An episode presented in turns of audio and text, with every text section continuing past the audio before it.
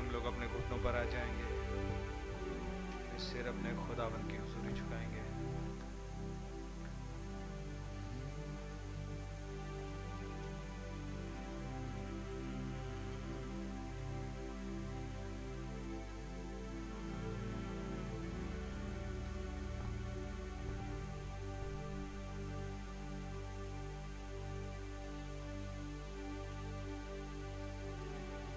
प्यारे खुदा प्रभु यीशु मसीह, धन्यवाद हो इस प्यारे अवसर के लिए प्रभु,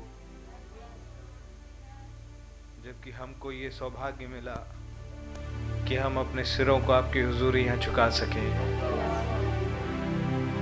और अपनी निगाहों को आपकी ओर उठा करके कह सकें, धन्य है प्रभु यीशु मसीह। महाराजा धीराज, सारी कायनात के रचयिता, सृष्टिकर्ता, आपका नाम मुबारक हो। सर्व सामर्थी, सर्वव्यापी, सर्वज्ञानी, जो कभी फेल नहीं हो सकते, अद्भुत, युक्ति करने वाले, wonderful, wondrous God, creator of all things seen unseen, Lord आपका नाम मुबारक हो प्रभु जी। ओ गॉड, आप जो कभी मर नहीं सकते, अनंत जीवन का सोता है, सिद्ध प्रेम है प्रभु, आपका नाम मुबारक हो प्रभु जी। और आपने अपने आप को इस कदर कॉन्डिसेंड किया कि अपने हृदय के अंदर छुपे प्रेम को इस युग में हम पर इजहार करें। खुदावन आपका नाम मुबारक हो प्रभु, आप धन्य हैं प्रभु जी। क्या ये हमारा सौभाग्य है या कोई उससे भी महान चीज हो सकती है जो आपको ये फटी चिथड़ी हालत में बाहर निकाला हुआ, ओ गॉड, पसंद आया कि आप पूरी महफिल को छोड़ करके चले आए और इस लाउदीसियाई अंधे नंगे के पास आ गए। ओ मेरे प्रभु, आपका नाम मुबारक हो प्रभु जी। आपने अपना एक पांव जमीन और एक पांव समुद्र में रखा और मेरी होल बींग को क्लेम कर दिया प्रभु। आपने इस भूमि, इस लहू, इस संपूर्ण बींग को नाप दिया। आपका नाम मुबारक हो प्रभु जी। आपने ही इस होल बींग पे क्लेम भर दिया। ओ खुदावन, आपने ही बचा लिया प्रभु जी। आपने जाहिर किया कि ये आजकल की कोई डेवलपमेंट नहीं है, ये कोई आज का नया विचार नहीं है। तुम मेरी ही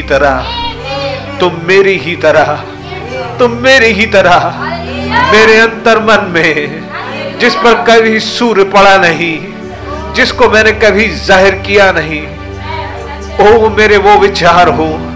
तुम मेरी ही तरह सनातन हो, तुम मेरी ही तरह बहुत दिनों के हो। ओ तुम्हें मौत कुछ नहीं कर सकती। लाओ मैं तुम्हारी असलियत तुम पे खोलूं। देखो, मैं अपने हृदय की सोच को एक वॉल्यूम ऑफ बुक में ले आया। ये मेरे जीवन की पुस्तक है। मेरी निगाह हमेशा से तुम पे थी। मैंने ही तुम पर अपने चित्त को लगा के रखा और तुम्हारी सुधि मेरे दिन से कभी नहीं गई। मेरी उद्धार की योजना जिसमें मैंने अपने गुणों को प्रकट करना चाहा, वो मेरे अंदर तब आया जब ये चेहरे मेरे निगाह में आए। ओ हालेलुया, तुम हो मेरा पिक्यूलियर ट्रेजर, जिसके साथ मैं अपने हर गुण को व्यक्त करना चाहता हूं। मैं हूं तुम्हारा चंगा करने वाला खुदा, मैं हूं तुम्हारा उद्धार करता, मैं हूं तुम्हारी धार्मिकता, मैं हूं तुम्हारा चरवाहा। आपका नाम मुबारक हो। And lo I am present. Hallelujah, आपका नाम मुबारक हो। Lo I open the seventh seal, lo I descend from heaven, lo I open a portal। मैं तुम्हारे लौटने के लिए एक रास्ता खोल देता हूँ। देखो मैंने तुम्हारे लिए क्या तैयार किया है, निगाह उठाओ और देखो तुम्हारा राजा तुम्हारे पास है। आपका नाम मुबारक हो प्रभु यीशु मसीह, आपकी जय स्तुति महिमा तारीफ हो प्रभु जी, आप महान है खुदावन, आपका धन्यवाद हो खुदावन, प्रभु जी आपका शुक्र हो खुदावन, आपने हमारे पास भाई ब्रायनम के संदेश को भेज दिया। वो भाई तो चला गया लेकिन वो आवाज नहीं गई, आप नहीं गए प्रभु जी, आपका शुक्र हो खुदावन, आपने हमें इकट्ठा करने के लिए अपनी उपस्थिति दे दी, आपने अपने दूतों को भेज दिया, आपका धन्यवाद हो प्रभु जी। ओ लॉर्ड जीसस, जब आप प्रेजेंट टेंस बने और अपने आप को जाहिर किया प्रभु जी, ओ खुदावन हृदय से निकला यही सच है, आपका नाम मुबारक हो प्रभु, ये तो मेरा प्रभु है, ये तो वही बाइबल का यहोवा है जो आज से 2000 साल पहले जीसस बन गया था और मैं ढूंढता रह गया, मेरे जीवन में वो क्यों नहीं दिखता, वो मेरे चर्च में क्यों नहीं दिखता, लेकिन उन चर्चेस ने तो निकाल दिया था। वो गुड फ्राइडे मनाते रह गए, ईस्टर पे बन बांटते रह गए, क्रिसमस केक सेकते रह गए, सेंटा क्लॉज बनाते रह गए, रथ जगे करते रह गए, बिरयानी पुलाव दारू करते रह गए, लेकिन प्रभु आप सिख थे। पर आपका शुक्र हो, आप एक इंसान की साधारणता में होते हुए हमारे जीवनों में आ गए। ओ लॉर्ड आपका नाम मुबारक हो। जैसे माँ उसके रास्ते पे दो अंधे, ऐसे ही हम भी चले जा रहे थे निराश, कोई उपाय नहीं, कोई ज्योति नहीं, कोई आशा नहीं, यही जीना यही मरना। एक यीशु मसीह आए थे पर चले गए, रोम ने मार डाला। आज कहते तो है बाइबल कि वो पवित्र आत्मा के रूप में चले आए, पर मुझे क्यों नहीं मिलता, मैं क्यों नहीं जी पाता।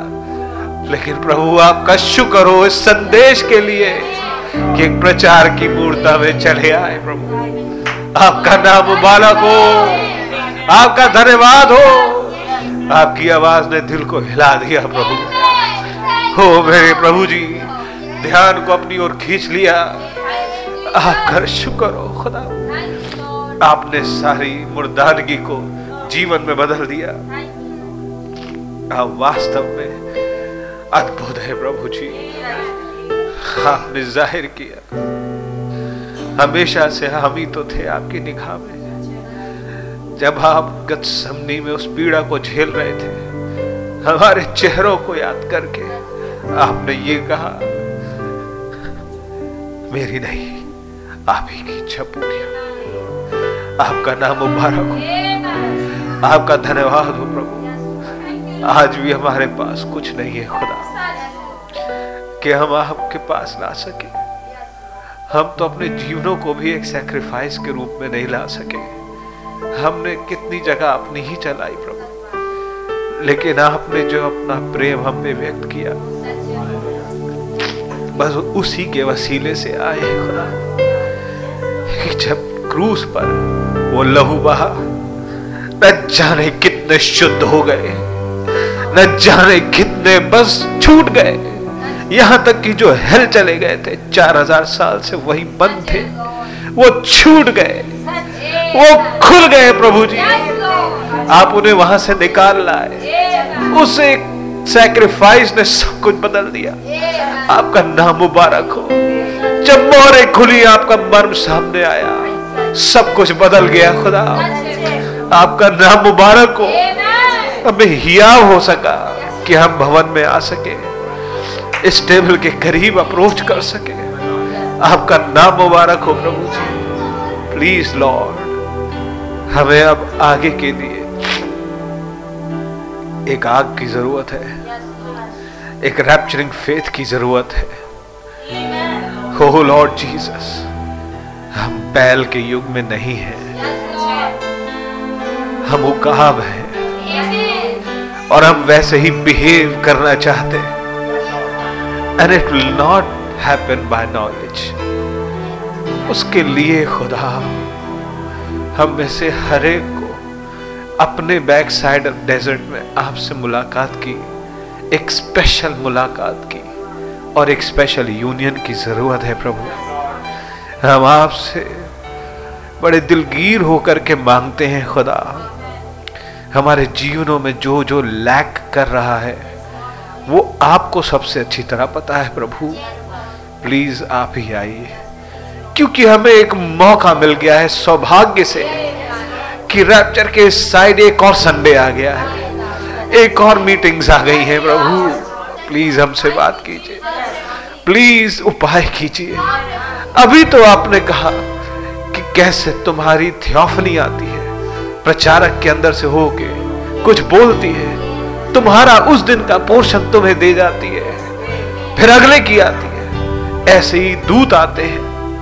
हमें हमेशा से यही लगा कि ये कौन है जो प्रचारक में से होकर ये बोल गया,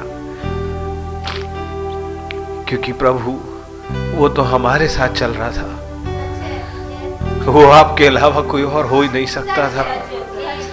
प्रभु जी प्लीज हमें हमारे रैप्चरिंग फेथ की आवश्यकता है। हम एक जनरल अंडरस्टैंडिंग को कब तक थामे रहेंगे प्रभु? कितनी बार छूट जाता है प्रभु, और आपका अनुग्रह ही हमें संभालता, चंगाई देता है। ओ खुदा आप लेकिन प्लीज हम पर हमारे रैप्चरिंग फेथ को खोल दे खुदा। ये हमारे अंदर किसी इंसान के अंदर नहीं हो सकता, क्योंकि ये तो आपका विजन है प्रभु। प्लीज आप ही अपने आत्मा को बल से उड़ेल दें खुदा। जिस हृदय को नए जन्म की आवश्यकता है आज उसे वो नया जन्म मिल जाए, और हमें बहुत आज से आपके आत्मा से दोबारा भरे जाने की आवश्यकता है। अपने विचारों से, अपनी सोच से जो गंदी है प्रभु, नीच है, आपके सामने आने योग्य नहीं।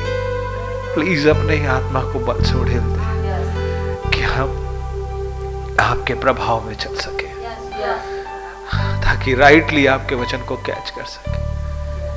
प्रभु आइए, टेक चार्ज लीजिए। हमें कुछ नहीं आता प्रभु, हमें वर्शिप करना भी नहीं आता। प्लीज हमें इंस्पायर कीजिए और अपनी वर्शिप को उपजा दीजिए। जो भाई बहन रस्तों में हैं उन्हें जल्दी से ले आइए, जो नहीं आ सके उनकी वजहों को दूर कर दीजिए। अब समय कहाँ बचा, दया कीजिए, प्लीज टेक चार्ज लीजिए। आपका ही नाम मुबारक हो प्रभु यीशु मसीह के नाम में, आमीन। हालेलुया, खुदा के नाम की कैसी तारीफ हो। क्या ही सौभाग्य है मेरा और आपका कि मैं और आप खुदावंत के भवन में आ सके। खुदा के नाम की तारीफ हो। याद कीजिए उस खोजे को जो पर्व के समय मंदिर तक पहुंचा तो सही, लेकिन बाहरी आंगन से ही लौटा दिया गया था, पर मुझे और आपको किसी ने बाहरी आंगन से नहीं लौटाया। खुदा के नाम की तारीफ हो।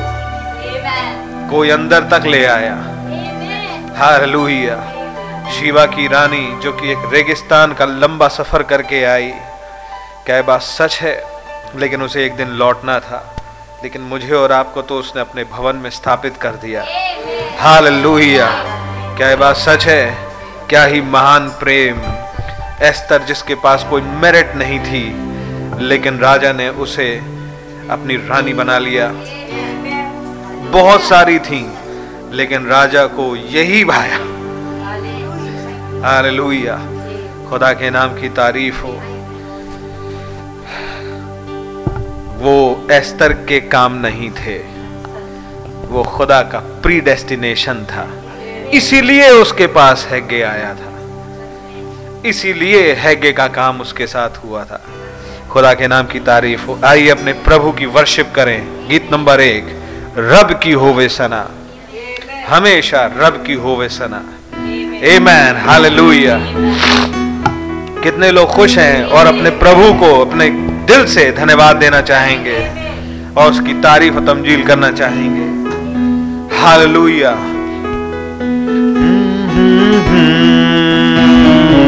रब की होवे सना, हमेशा रब की होवे सना,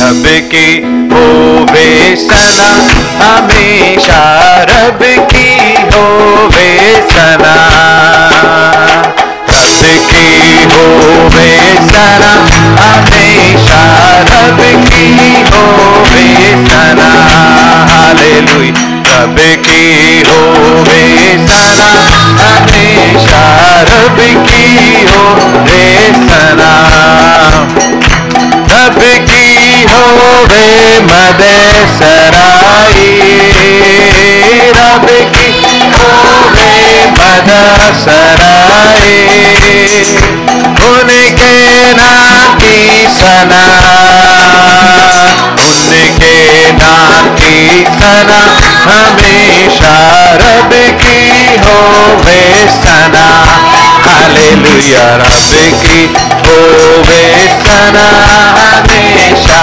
रब की होवे सना, रब के घर में होवे सितारे, रब के घर में होवे सितारे, उनकी हाँ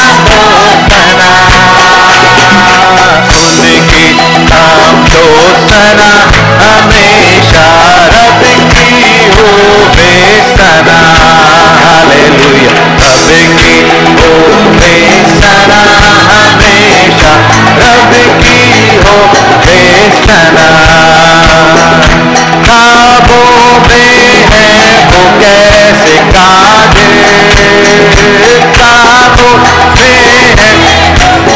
में काजे, उनकी कुदरत बता, उनकी कुदरत बता, हमेशा रब की होवे सना, हालेलुया। रब की होवे सना, हमेशा रब की होवे सना, जय के जोर से उनको ढकेंगे, जय के जोर से उनको ढकेंगे, पर्वत तीर बचा, पर्वत तीर बचा, हमेशा रब की होवे सना, हालेलुया। रब की होवे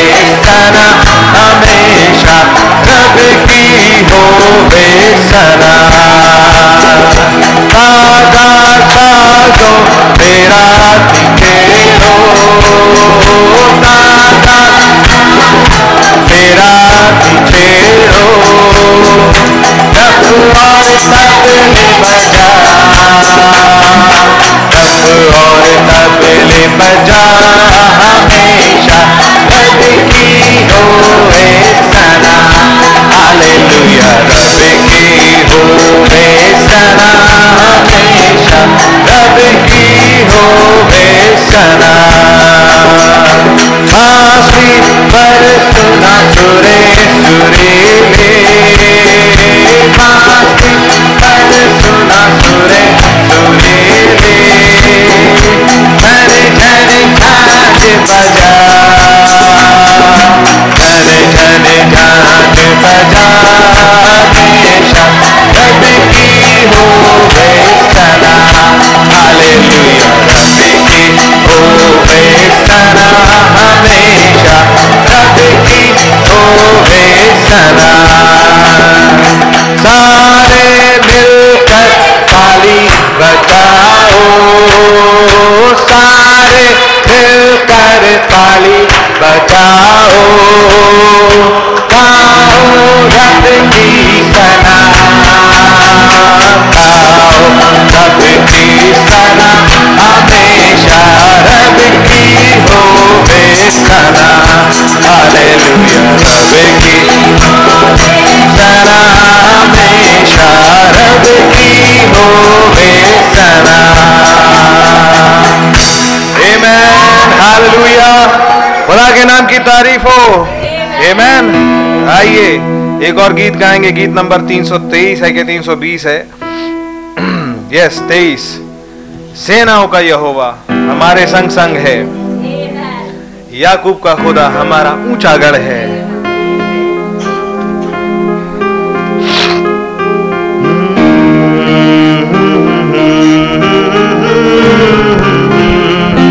सेनाओं का यहोवा हमारे संग संग है, याकूब का खुदा हमारा ऊंचा गढ़ है।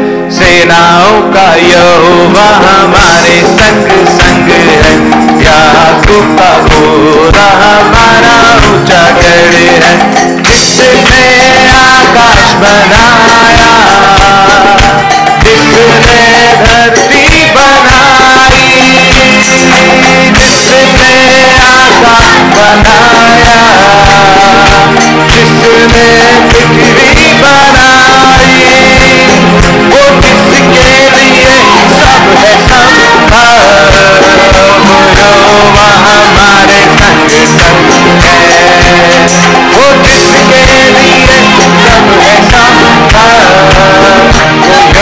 हमारे संग संग है, सेनाओं का यहोवा हमारे संग संग। आमीन, हालेलुया। ऊंचा गढ़ है, सेनाओं का यहोवा हमारे संग संग है, याकूब का खुदा हमारा ऊंचा गढ़। समुद्र को किसने सुखाया, जंगल से मार को निकाला। समुद्र को जिसने सुखाया, जंगल से मार को निकाला, वो सर्वशक्तिमान प्रभु है, वो यहोवा हमारे संग संग है, वो सर्वशक्तिमान प्रभु है, वो यहोवा हमारे संग संग है। सेनाओं का यहोवा हमारे संग संग है, याकूब का खुदा हमारा ऊंचा गढ़ है। सेनाओं का यहोवा, आमीन, याकूब का खुदा हमारा ऊंचा गढ़ है। लाजर को किसने जिलाया, जक्कई को किसने बचाया, लाजर को किसने जिलाया, जक्कई को किसने बचाया। हर वादे को करते हैं पूरा, ओ यहोवा हमारे संग संग है। हर वादे को करते हैं पूरा, ओ यहोवा हमारे संग संग है। सेनाओं का यहोवा हमारे संग संग है, याकूब का खुदा हमारा ऊंचा गढ़ है। सेनाओं का यहोवा हमारे संग संग है, याकूब का खुदा हमारा ऊंचा गढ़ है। फिनलैंड में बच्चा जिलाया, गिलहरियों को उनने बनाया। फिनलैंड में बच्चा जिलाया, गिलहरियों को उनने बनाया। सात मोहरे को लेकर के आए, वो यहोवा हमारे संग संग है। सातों मोहरे को लेकर के आए, वो यहोवा हमारे संग संग है। सेनाओं का यहोवा हमारे संग संग है, याकूब का खुदा हमारा ऊंचा गढ़ है। सेनाओं का यहोवा हमारे संग संग है, याकूब का खुदा हमारा ऊंचा गढ़ है। आमीन, हालेलुया। खुदा के नाम की तारीफ हो। आमीन, आमीन, हालेलुया। बहुत दिन ये वर्शिप कमरे में बंद होकर के रह ना पाएगी। आइए बैठ जाएं। खुदा के नाम की तारीफ हो। हालेलुया। बुलाऊंगा सिस्टर सविता को, उनके पास एक गवाही है, जल्दी से आ जाओ। और मेहरबानी से जितने कम समय में अपनी बात को रख सकें उतना अच्छा, और इस तरह से कि हर बात में प्रभु की तारीफ दिखे। आप सभी को praise the Lord. Praise the Lord. मैं भी खुदा का बहुत बहुत धन्यवाद देती हूँ कि खुदा ने मुझे भी अभी तक संभाल के रखे हैं, और ये खुदावन का ग्रेस ये कि आज मैं भवन में पाई जाती हूँ और आज मैं यहाँ पे खड़ी हूँ, इसलिए खुदा का बहुत धन्यवाद देती हूँ। जबकि पिछले दिनों में मुझे खांसी हुई थी और मेरी खांसी 18 नवंबर से स्टार्ट थी, और जबकि काफ़ी दिक्कत हो गई थी, पर खुदावन का बहुत धन्यवाद देती हूँ कि खुदावन ने ही मुझे ठीक किए। और जबकि 18 तारीख को मुझे खांसी हुई थी और काफ़ी मतलब कफ से ब्लड आ रहा था, और जब चेकअप हुआ था तो बस खुदावन से दुआ थी खुदावन कुछ भी नेगेटिव चीज़ ना आने पाए।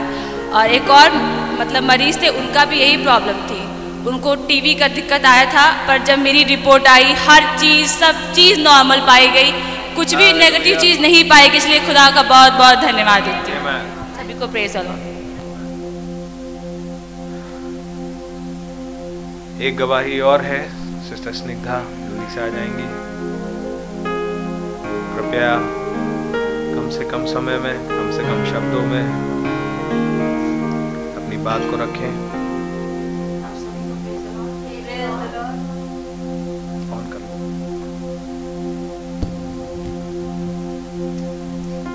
मैं भी खुदा उनका बहुत धन्यवाद देती हूँ कि ये उनका ही रहम और ग्रेस है कि आज हम के भवन में आने पाए हैं और हम जिंदा हैं, खुदा ने ही हमें सांस दी है, इसके लिए हम खुदा का बहुत बहुत धन्यवाद देते हैं।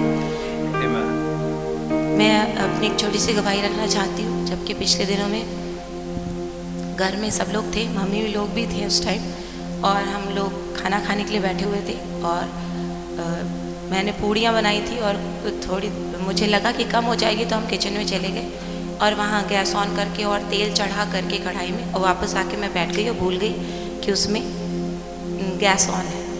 और लेकिन मैं खुदा उनका धन्यवाद देती हूँ कि प्रभु कैसे सब चीज़ों को अपने कंट्रोल में लेते हैं। जबकि आप जानते हैं कि किचन बहुत ज़्यादा बड़ा नहीं है, छोटा सा, सब सामान आसपास ही रखा हुआ है, गैस सिलेंडर दो वहीं भरे रखे हुए, सारी चीज़ें पास पास हैं, और अचानक से उसमें एकदम धुआँ उठने लगा। सबने देखा क्या हुआ, पूरा घर धुएं से भर गया, किचन धुएं से भर गया। और जैसे हम लोग पहुँचे, जैसी गैस ऑफ करी उसमें एकदम आग लपट गई और खूब ऊँची ऊँची आग हो गई थी कि उसे बुझाना मुश्किल हो गया था। लेकिन खुदा का धन्यवाद हो कि खुदा ने ही सारा कंट्रोल लिया, किसी भी प्रकार का, जब वो आग बुझ गई किसी भी प्रकार का कोई भी नुकसान नहीं होने पाया। मैं खुदा का बहुत ही धन्यवाद देती हूँ कि खुदा ही ने हम लोगों को बचाया, खुदा का बहुत नाम मुबारक हो। एक और गवाही कि जिया घर में अकेली थी, हम सब लोग गए हुए थे कॉलेज, और वो भी दूध चढ़ा के भूल गई शायद, और मुझे नहीं मालूम क्या हुआ क्योंकि हम लोग नहीं थे। बट जब मैं घर आई तो देखा कि गैस खाली थी, पूरी उड़ चुकी थी और सारी गैस ही खाली थी। और लेकिन उसने वो बंद थी, जब मैंने पूछा तो उसने बताया कि शायद मम्मी गैस उड़ गई है और कुछ पता नहीं, जबकि घर सब बंद रहता है चारों तरफ से, पूरी गैस निकल गई। लेकिन मैं खुदा का बहुत धन्यवाद देती हूँ कि उस टाइम भी खुदावाप मौजूद थे, और कैसे खुदावाप हमको मतलब बचा के रखते हैं कि किसी भी प्रकार का कोई नुकसान नहीं हुआ। जैसे कि गैस अगर भर जाए, लाइट भी ऑन करो तो जल जाएगा पूरा, आग लग जाएगी। बट खुदावन का ही नाम मुबारक हो कि कैसे खुदावन ने हम लोगों को संभाल के रखा। खुदा का नाम हर चीज़ में मुबारक हो, क्योंकि खुदा ही है जो हमें रखते हैं, पालते हैं, हमारी सुधी रखते हैं। खुदा का नाम। के बाद एक और, जल्दी से आ जाएंगी जो एला।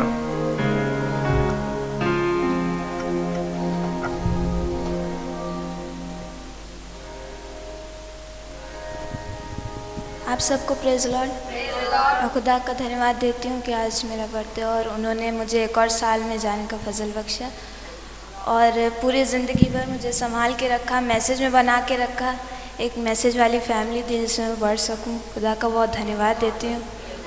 और पिछले सालों में जबकि बहुत सारी मुश्किल आई और मेरे को अपनी लाइफ में ऐसा लगने लगा जैसे मैं गिरती जा रही हूँ। और मेरा वो एकदम लोएस्ट पॉइंट था। और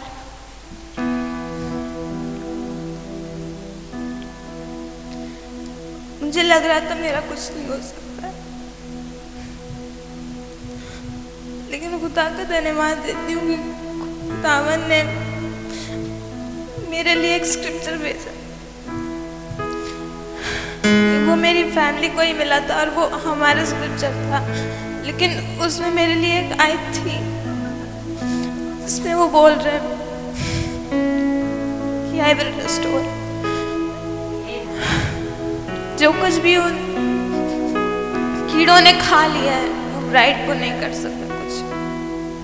मैं खुदा का बहुत धन्यवाद देती हूँ कि उन्होंने मुझे एक प्रॉमिस दी जो मेरे से रिलेट करने पाई। Amen.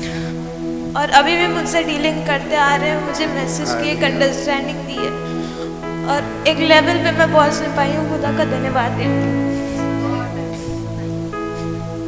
मैं खुदा की तारीफ में गाना गाना चाहती हूँ।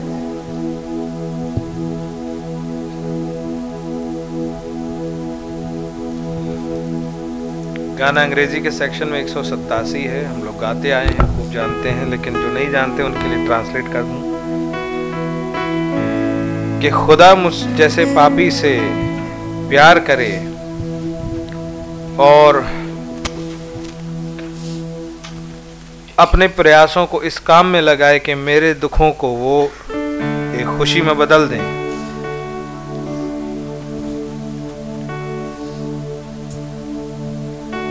Rest till he had planned. Fugitive to change my sorrow into bliss. Now rest till he had planned to bring me nigh. और उसने ये प्लान किया कि मुझे अपने करीब लेकर के आ सके। कितना अद्भुत है उनका प्रेम इस प्रकार का, इतना प्यार, ऐसा अद्भुत प्यार, ऐसा अद्भुत प्यार कि खुदाबंद प्यार करे मुझ जैसे पापी से। कितना अद्भुत है इस किस्म का प्यार कि मसीह भी इस काम में इतनी खुशी से कूद पड़े, इस योजना में कूद पड़े। Although it meant his death on Calvary है, जबकि इसके लिए उनको कलवरी क्रूस पर मौत से होके गुजरना पड़ा। क्या कभी कोई इंसानी जुबान है जो इससे अधिक प्यारी कथा सार पा सकती है जितना कि ये दिव्य प्रेम जिसने मुझे फिरौती दे के छुड़ा लिया, कीमत दे के छुड़ा लिया। That for a wilful outcast, कि मैं जो कि जानबूझ करके बाहर था, जैसा कि मैं था, पिता ने योजना बनाई, बचाने हारा उद्धार करते ने खून बहाया और मर गया।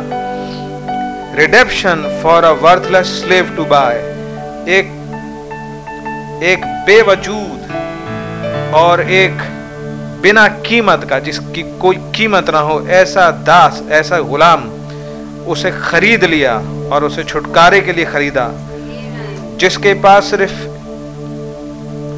Who long had law and grave defied. खुदा के नाम की तारीफ हो। उसको Who long had law and grave defied, अब उसने व्यवस्था और कब्र को डिफाई कर दिया है, अब उसमें नहीं जा रहा। And now he takes me to his heart as son, और अब वो मुझे अपने हृदय में एक पुत्र समान लेता है। He asked me not to fill a servant's place, वो मुझसे ये नहीं कहता कि एक नौकर का स्थान ग्रहण कर, एक दास का स्थान ग्रहण कर। खुदा के नाम की तारीफ हो।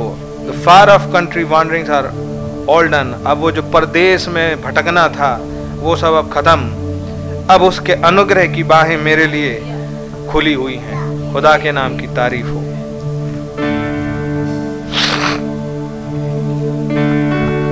That God should love a sinner such as I, should yearn to change my sorrow into bliss.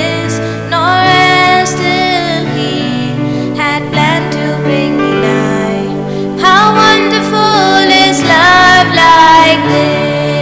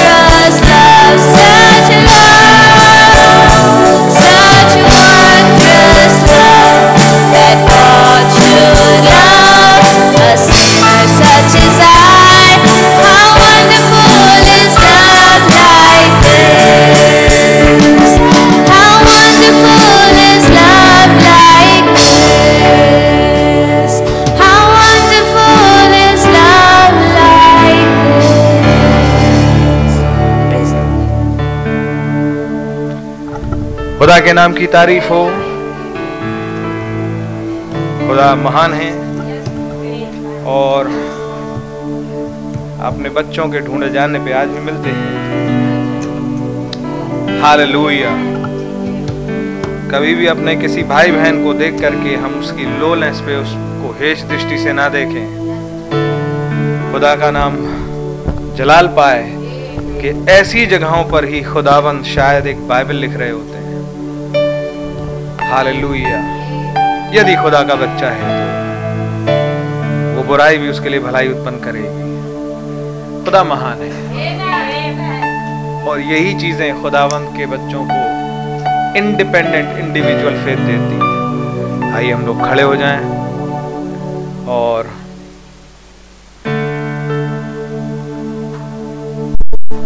हाथों को अपने प्रभु की ओर उठा सकते हैं, अपनी निगाहों को खुदा की ओर फेर सकते हैं।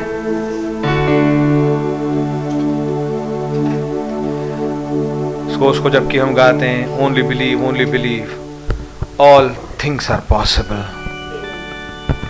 हालेलुया।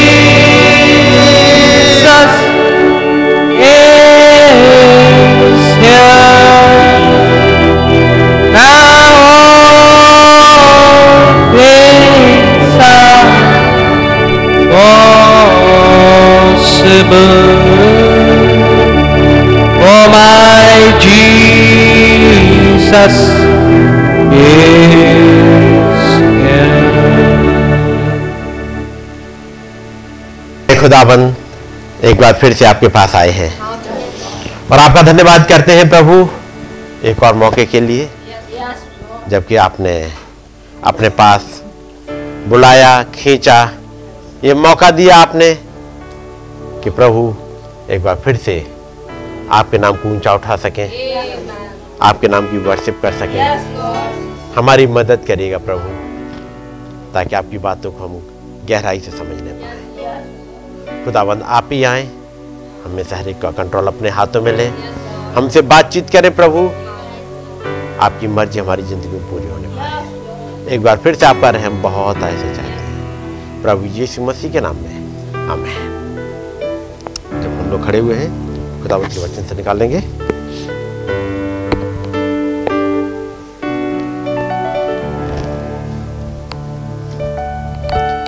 इशाया नबी की किताब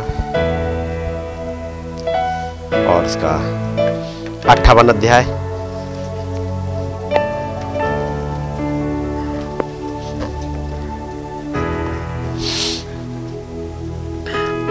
इशाया 58 और मैं पहले ऐसे पढ़ रहा हूं। गला खोल कर पुकार, कुछ ना रख छोड़,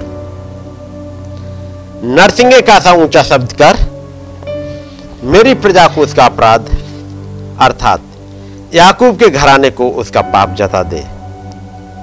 वे प्रतिदिन मेरे पास आते और मेरी गति बूझने की इच्छा ऐसी रखते हैं मानो वे धर्मी लोग हैं, जिन्होंने अपने खुदा के नियमों को नहीं टाला।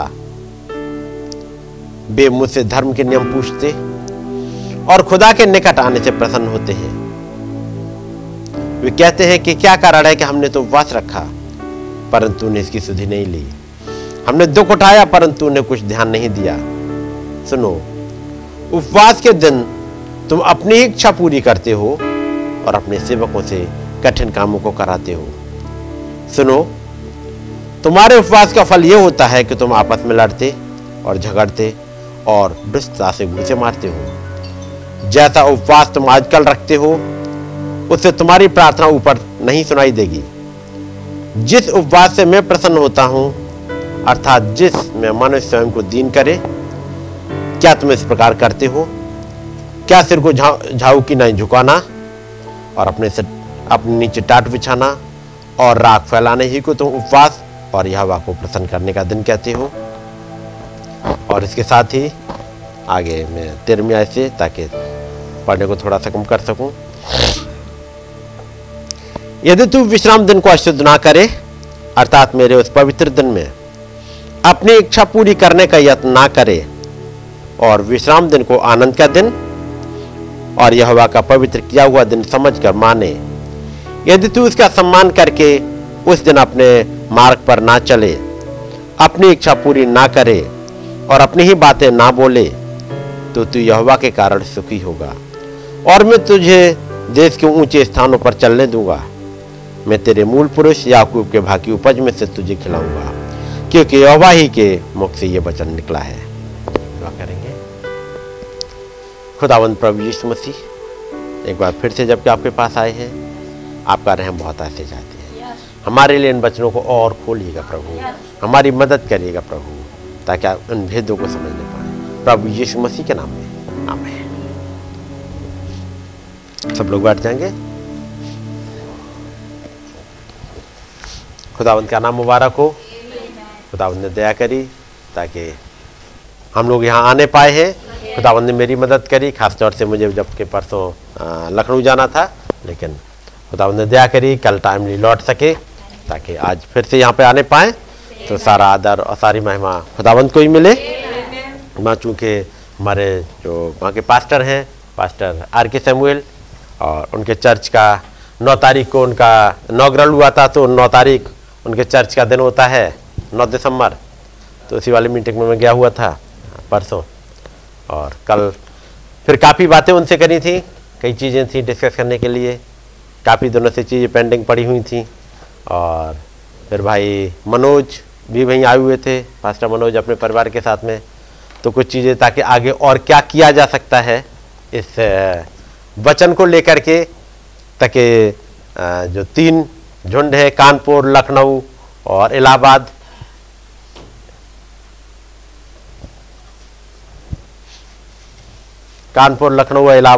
और ये आ जाएंगे। सामान रख लेने दो आराम से।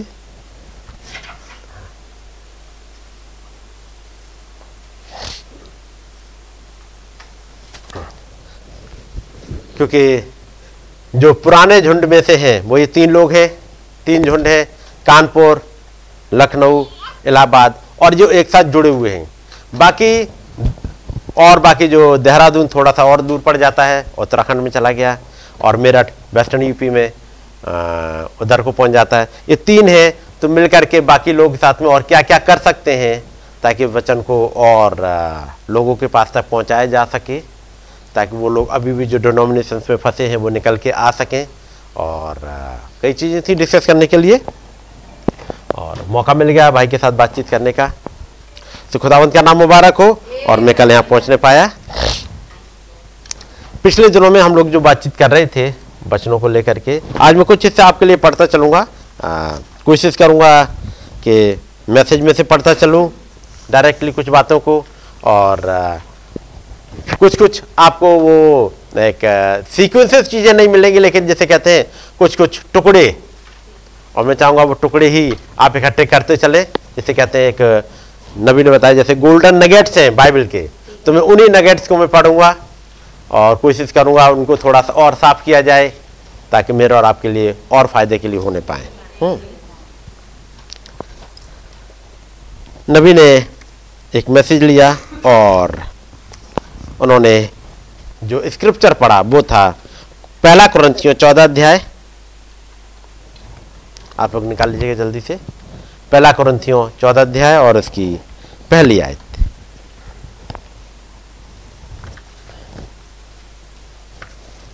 प्रेम का अंकुरण करो और आत्मिक वरदानों की भी धुन में रहो, विशेष करके यह कि भविष्यवाणी करो। जी, अब एक कलीसिया जो कि मैच्योरिटी की तरफ बढ़ गई है, वो चर्च जिसके लिए जब उन्होंने लेटर लिखा और 13वां अध्याय गुजर चुका है, ये पहला कुरिन्थियों उसका 13वां अध्याय आपको पता होगा।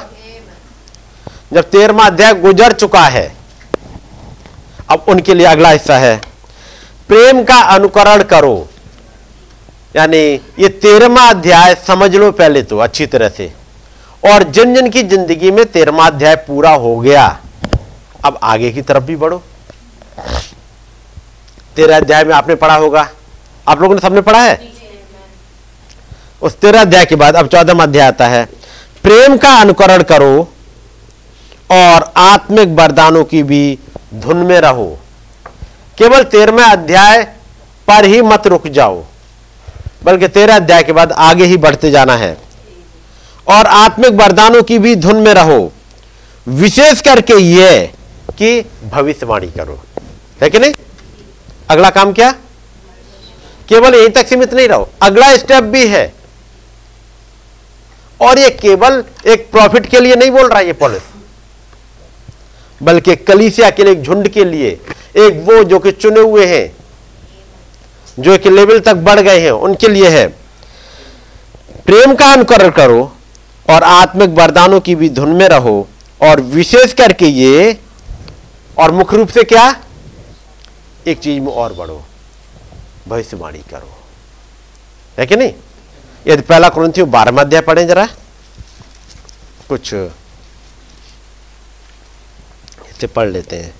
पहला कुरिन्थियों 12वां अध्याय,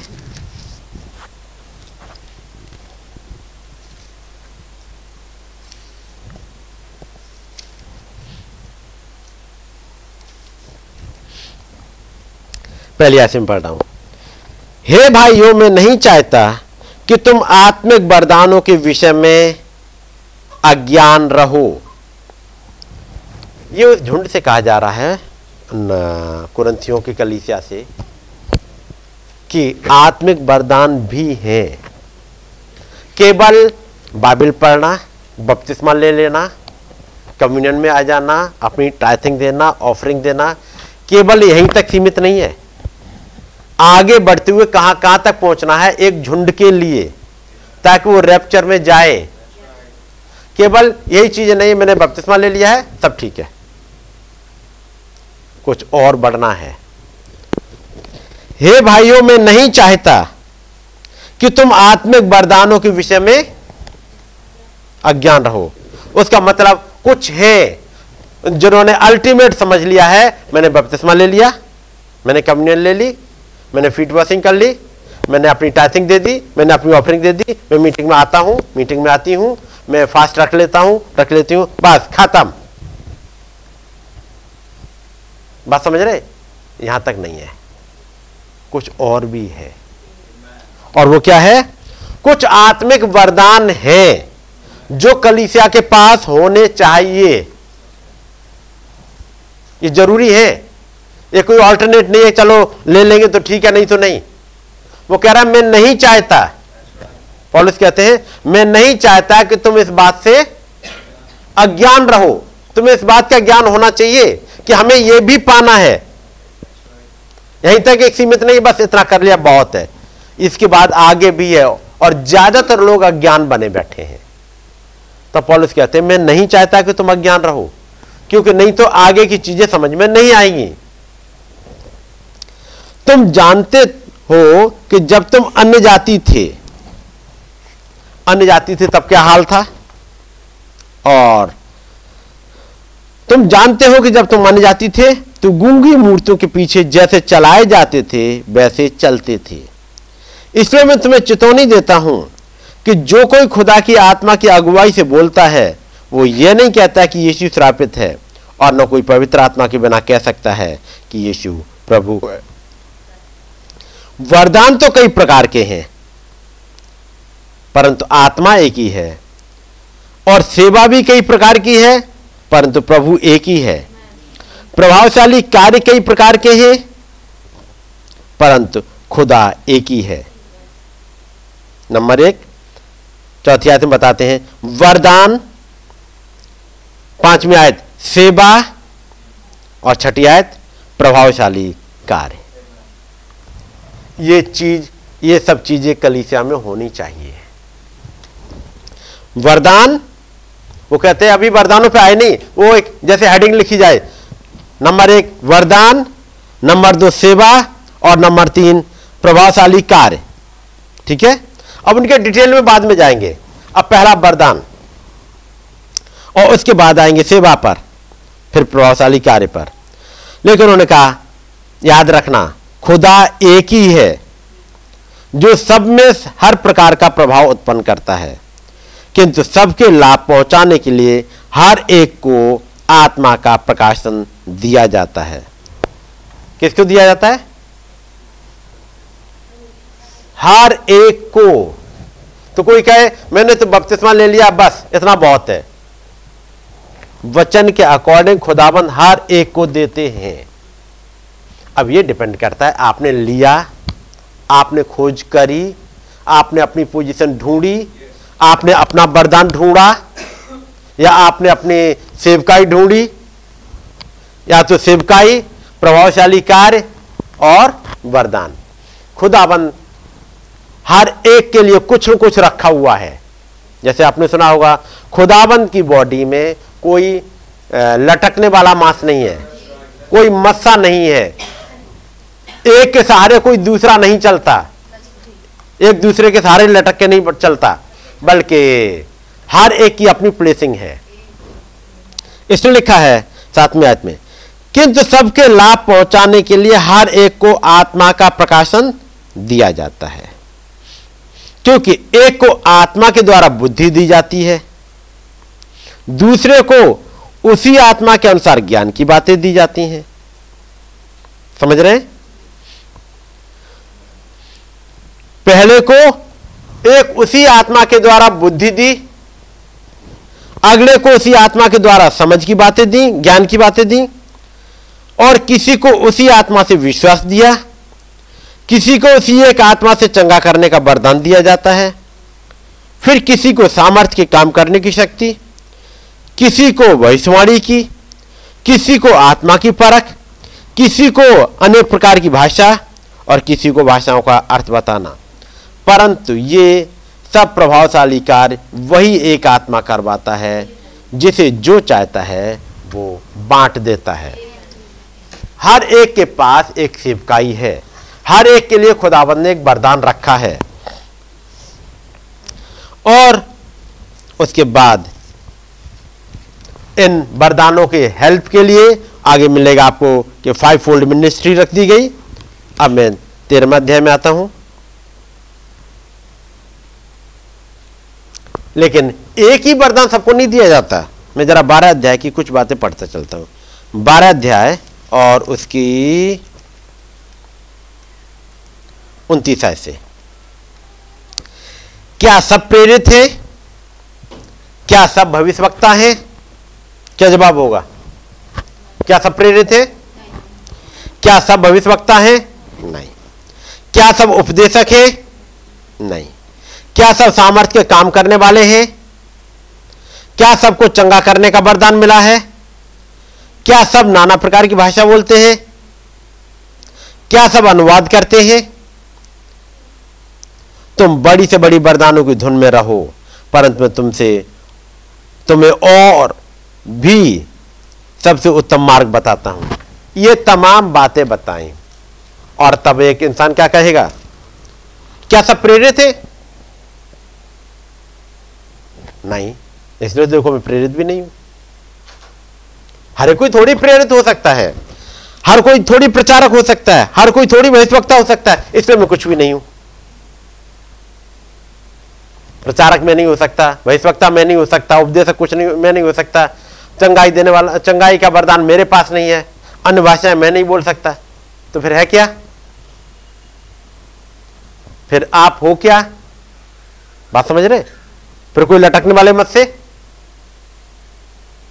हर एक को दिया है, हर एक कोई प्रेरित नहीं हो सकता, लेकिन कुछ प्रेरित होंगे, कुछ प्रचारक होंगे, कुछ भविष्यवक्ता होंगे, लेकिन काम हर एक को खुदावंद ने कुछ न कुछ रखा है।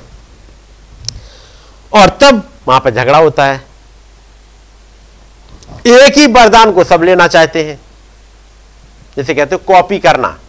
यदि उसको मिल गया, आसान तरीका मिल गया, उसकी नकल मारना, और नकल मार के सोचते ये मेरा वरदान है। जरूरी है कि आपका वरदान क्या है खुदावन से पूछो। और उसके बाद आता है 13वां अध्याय। मैं 13वां अध्याय पे नहीं आ रहा, अब 14 अध्याय पे आता हूं। प्रेम का अनुकरण करो, ये हर एक के लिए है। 13वां अध्याय हर एक के लिए है। प्रेम और आगे उसमें क्या क्या चीजें, ये हर एक के लिए है। भविष्यवाणी करना हर एक का नहीं है, चंगाई का वरदान हर एक के लिए नहीं है, प्रचार का काम हर एक के लिए नहीं है, लेकिन चैप्टर 13 हर एक के लिए है। तब आते हैं 14 अध्याय में, प्रेम का अनुकरण करो और आत्मिक वरदानों की भी धुन में रहो। यानी जो आत्मिक वरदान जो 12वें अध्याय में मिले हैं, इनकी धुन में रहो। धुन समझ रहे होते? एनी हाउ मुझे ये लेना ही है। खुदावंत के पास गिड़गिड़ाएंगे, जाएंगे और खुदावंत से लेके आएंगे, और खुदावंत एक वरदान जो आपके लिए रखा है आपको प्रोवाइड करेंगे। अब मैं यहाँ पे पढ़ता हूँ, चलेगा कुछ चीज़ें अब समझाते हुए नबी चलते हैं। मैं स्टार्टिंग से आता हूँ। फिर नबी कहते हैं, मैं इस पूरे सप्ताह भर अपने जुकाम को हर वक्त शैतान को सौंपने के उपरांत इस सुबह यहाँ इस टबरनेकल में फिर से आने के लिए बहुत ही धन्यवादित हूँ। सुन रहे? कैसे लौटा पाए? हर मिनट शैतान को सौंपने के उपरांत इस सुबह। आप जानते हैं शैतान हर बार मुझे जुकाम देता और मैं हर बार ही उसे वापस लौटा देता, और हम अभी भी लड़ ही रहे हैं। दुआ करी, थोड़ी देर तबीयत ठीक सी लगी, बस अब कुछ पढ़ने के काम में जुटे, थोड़ी देर बैठे, फिर से आया, फिर लौट आया, फिर आया, फिर लौट आया, फिर आया, फिर लौट आया। और कितने समय लौट आया?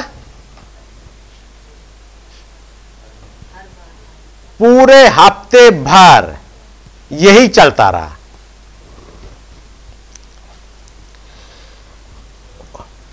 वो हर बार मुझे जुकाम देता और मैं हर बार ही उसे वापस लौटा देता, और हम अभी भी लड़ ही रहे हैं। मैं इस बात में दृढ़ निश्चयी हूं कि उसे तो इसे अपने पास ही रखना है। मुझे पता है इसे मैं लौटा के ही मानूंगा, ये उसी का है तो अपना लेके जाए। और वो हर बार गिफ्ट देने के चक्कर में है, ये गिफ्ट दे रहा है। अब देखिएगा, वो हर बार वो मुझे देता और हर बार में से उसको वापस लौटा देता। ये केवल बात जुकाम की नहीं है, चाहे बीमारी हो, चाहे टेंशन हो, चाहे घर की प्रॉब्लम हो, सुबह ही सुबह वो आपको देने की कोशिश करेगा, सुबह ही सुबह आपको ला करके थमा देगा। आपने आँख खोली और वो तैयार है गिफ्ट लेके, सुबह ही सुबह घंटी बजाएगा खटखट और लो तैयार है गिफ्ट ले लो, बगैर मांगे वो गिफ्ट लेके आ गया होता है डेली। बात समझ रहे हैं? वो घर पर तैयार है आपके पास गिफ्ट लेके आने के लिए, आपके पास पहुंचा देगा और आपको उसे ही लौटाना है। देखिएगा हर बार इसे वो मुझे देता है और मैं हर बार उसे वापस लौटा देता। अब देखिएगा वो इसे मुझे देता और मैं उसे उसी के पास ही वापस ढकेल देता। इस प्रकार से वो इसे वापस लौटाने में अच्छा खासा निपुण है। वो गिफ्ट को देने में बहुत ही अच्छा निपुण है। बात समझ रहे? मैं एक और हिस्सा को पढ़ रहा हूं आपके सामने ताकि इसकी निपुणता पता लग सके।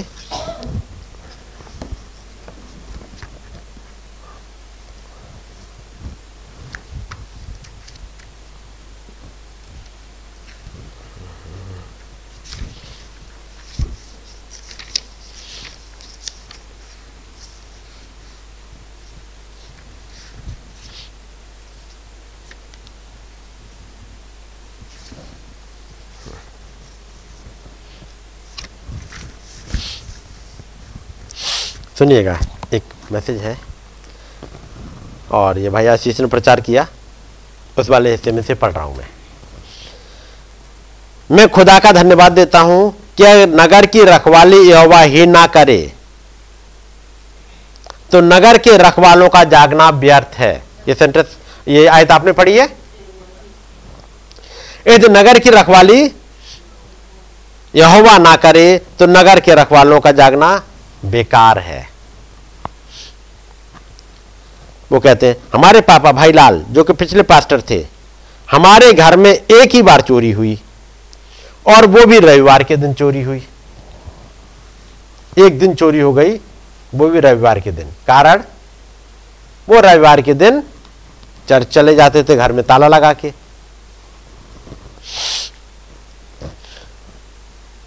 पूरे रविवार के दिन ही चोरी हुई। चोरी का कारण एकदम पापा को पता लग गया। चोर नहीं मिला लेकिन चोरी का कारण मिल गया था। बात समझ रहे?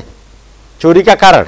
अब सुनिएगा, कारण यह था उन्होंने दिवाली की मिठाई या शायद होली का समय था, यह सोचकर स्वीकार करी थी कि घर में नौकरानी को दे देंगे। कई एक बार होता है कुछ ऐसी है जगह जहां पे आप मना नहीं कर पाते तो आप ले लेते हैं, कोई बात नहीं हम नहीं खाएंगे, नौकर को दे देंगे, नौकरानी को दे देंगे, किसी को दे देंगे, हम थोड़ी खाएंगे। हमारे मन में पहले से हम ये नहीं खाएंगे। सेंटेंस सुन रहे? ये काफी पहले की बात है। ये सोचकर स्वीकार करी थी कि घर में नौकरानी को दे देंगे, हम नहीं लेंगे, हम इसे नौकरानी को दे देंगे। समझ में आ रही है आपके? यह स्वीकार करना भी प्रभु को पसंद नहीं है। ये वरदान, ये गिफ्ट, ये चीजें रुकती कहां हैं? कई एक जगह रुक रही होती हैं। बात समझ रहे?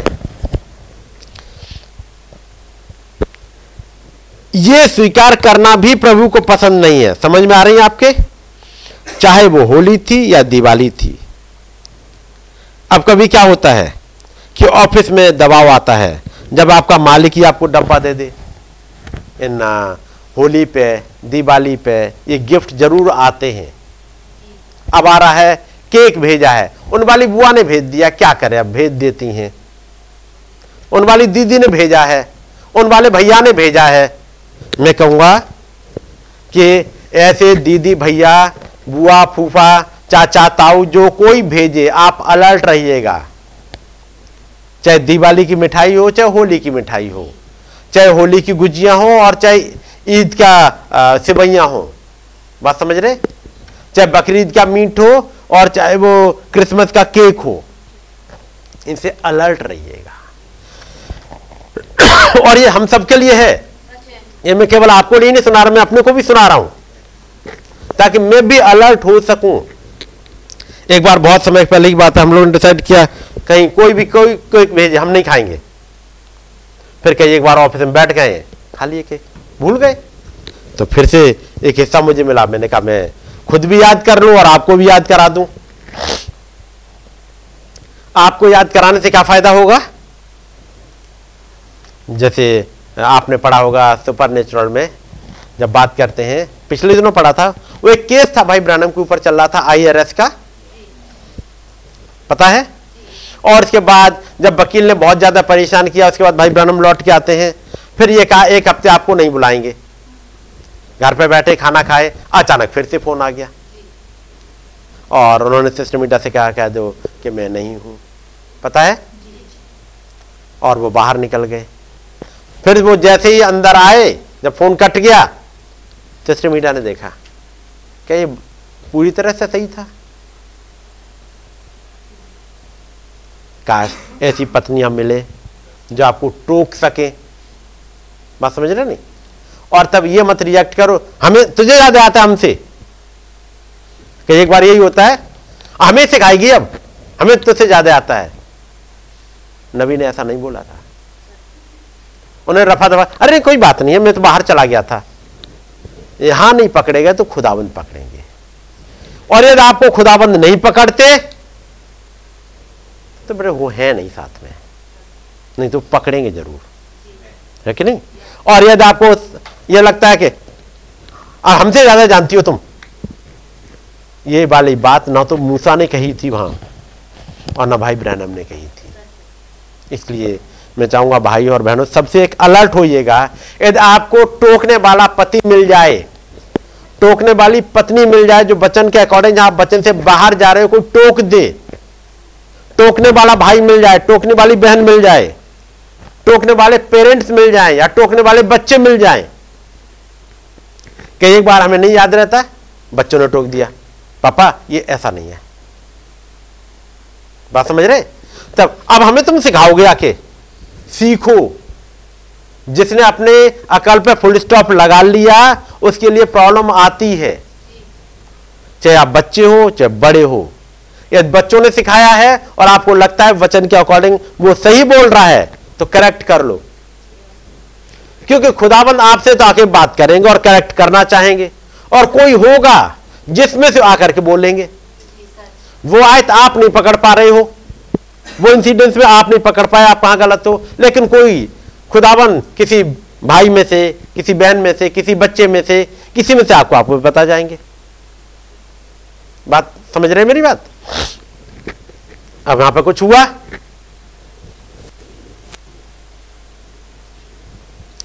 समझ में आ रही है आपके। ये स्वीकार करना भी प्रभु को पसंद नहीं है,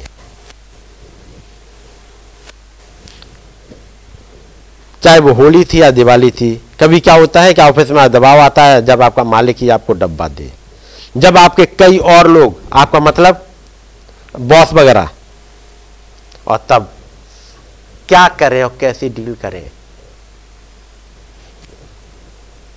चुनाव फिर आपके सामने है। आप तो आप प्रभु को देखो या लोगों को देख लो। ये कुछ चीजें ऐसी जहां फेल हो गए होते हैं हम अक्सर, लोगों के दबाव को देखते हुए, हालात को देखते हुए फंस गए होते हैं। तो चूंकि ये किताब मुझे मिली मेरे सामने, मैंने कहा हम सब याद कर ले एक दूसरे को। और तब कोई भाई दूसरे भाई को टोके, एक बहन दूसरी बहन को टोके, तो आप बुरा मत मान के बैठ जाइएगा कि ये गॉड ब्लेस यू भाई, गॉड ब्लेस यू सिस्टर। आपने कम से कम टोका तो। हमने पढ़ा था प्रेम का अनुकरण करो और फिर आत्मिक वरदानों की धुन में रहो।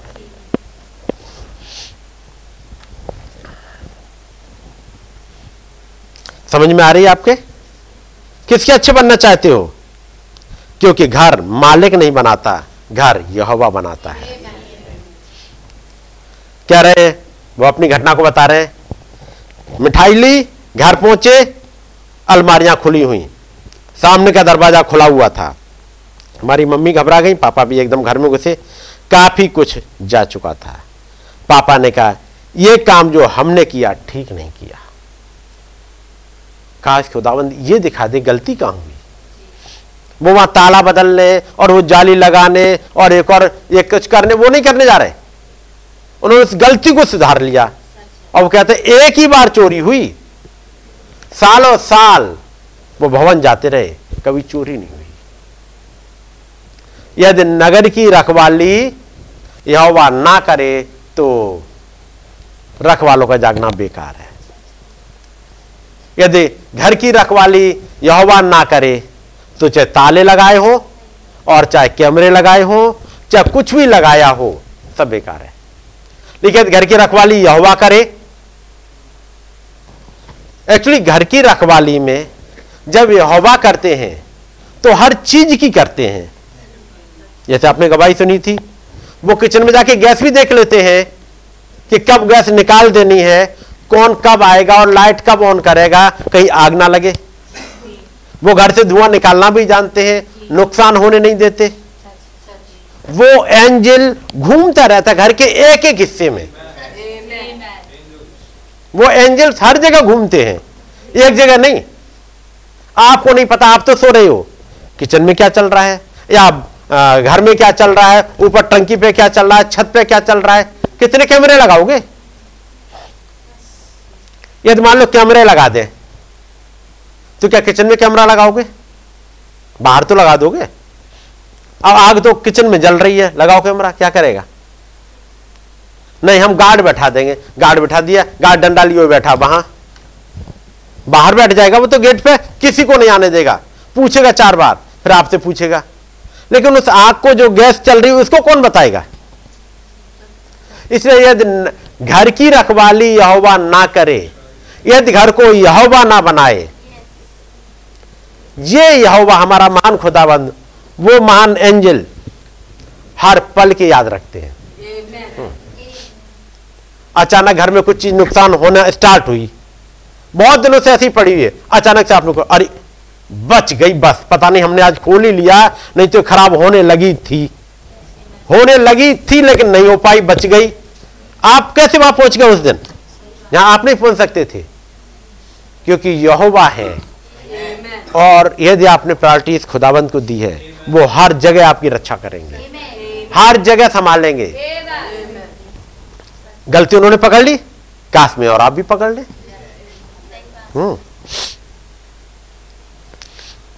उन्होंने कहा एक काम जो हमने किया ठीक नहीं किया, खैर खुदाबंद ने सबकी भरपाई करी। लेकिन वो दिन है और आज का दिन है, एक सबक सीख लिया।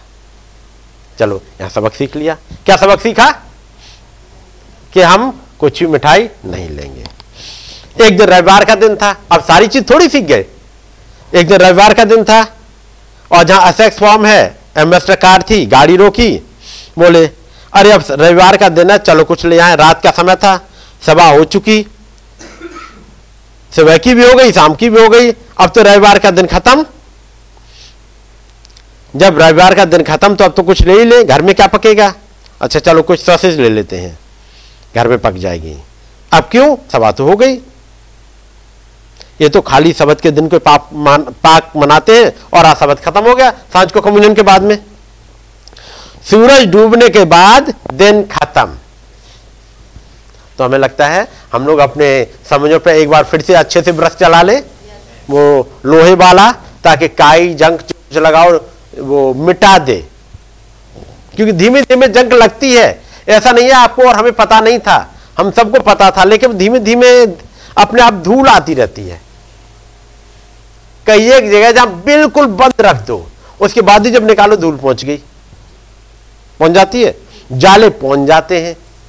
यदि आपने वो सुना होगा वो दृष्टांत, वो 10 सिक्कों वाला, पिछले दिनों आपने सुना होगा भाई की मीटिंग का 10 सिक्कों वाला। अब वो जब घर की सफाई करी तब वो सिक्का मिला, क्योंकि उसी जाले के पीछे कहीं पड़ गया जहां नजर नहीं जाती है, वहां से सिक्का को तो चाहिए उठाना।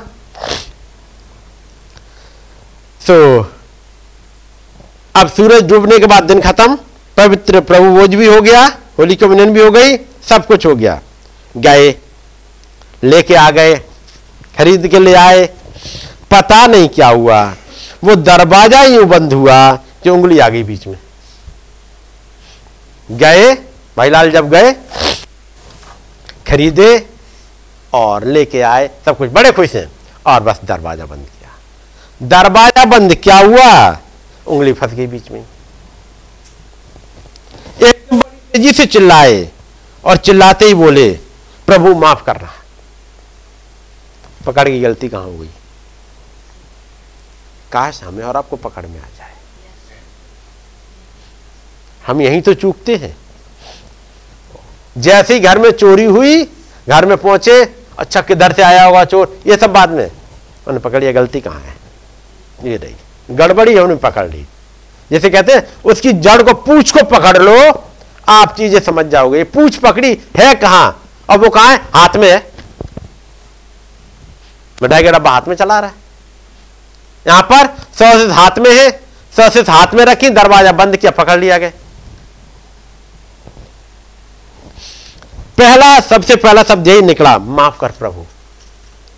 काश खुदावन हमारी उंगली बगैर पिचकाई हमें सिखा दे, किसी के दूसरों के अनुभवों से हम सीख जाएं।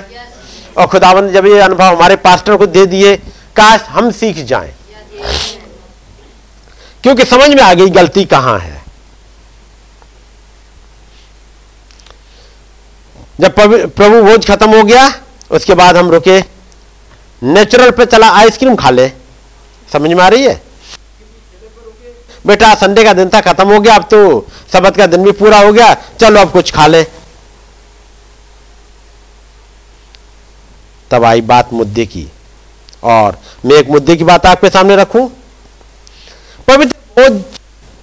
पवित्र प्रभु भोज यानी होली के वर्णन जब लिया, इससे पहले कि प्रभु भोज बने था फसह का पर्व, जिसमें मेमना मारा जाता था। अब तब वो कहते हैं, ये कहा गया जब तुम इस मेमने को खाओ, इस रात को याद रखना। इस मेमने को नहीं, इस रात को याद रखना। अंग्रेजी में लिखा ऑब्जर्व दिस नाइट, इस रात को, जब मेमना खाओ इस रात को ध्यान रखना। उसका मतलब जब आप नींद लेके गए हो, ये रात ऑब्जर्व करना। ये केवल सांझ न होने से खत्म हो गया नहीं, खत्म हुआ अभी। जब हम जाते हैं, जब मीटिंग 9, 9:30 बजे खत्म हो गई, होली कम्युनियन ली और उसके बाद घर में गए, क्या हम उसी आत्मा में रहते हैं? हम उस वातावरण को अपने घर में बनाए रखते हैं? या रास्ते में चल बेटा आइसक्रीम खाते हैं, चलो बर्गर ले आए, इस वाले में लग जाते हैं। पत्नी ने कहा, हाँ नहीं लेट हो रहे हैं, 9 तो यहीं बज गए, अब घर पहुंचते पहुंचते 11 बजेंगे, तो मैं रास्ते से डोमिनोज को फोन कर दूंगी, वो वहां तक पहुंचवा देगा, और जब तक घर पहुंचोगे वो पहुंच जाएगा। सुन रहे आप? अच्छा, अगला कहता है, एक काम करते हैं, ये सामने चिकन कॉर्नर है, कौन सा वाला लगाए, 3 बर्गर ले लो, क्या क्या खाएंगे, हर एक से पूछ लिया कौन कितना खाएगा, बहुत बढ़िया, अब बस पैक कराया, चल दिए। समझ में आ रही है आपके? मैं एक उदाहरण ले रहा हूं, ये गलत है। जब आप प्रभु भोज वहां से खाकर उठें, तो ये हमारा कर्तव्य है कि जिस मृत्यु की यादगारी हम और आप कर रहे हैं, हम उस मृत्यु की यादगारी की आत्मा में बने रहें। क्योंकि कहा गया था उस रात्रि पर गौर करें, उस कुर्बानी पर गौर करें। बहुत बड़ी कुर्बानी थी, जिस कुर्बानी के बिना आप और मैं बच नहीं सकते थे। बहुत लंबी चौड़ी कीमत थी भाई, खुदावंद का नाम मुबारक हो। बात समझ रहे? अगली चीज, एक और चीज वो कहते हैं, और उन्होंने निकलवाई नीति वचन 20 अध्याय और उसकी 21वीं आयत पढ़िएगा जरा।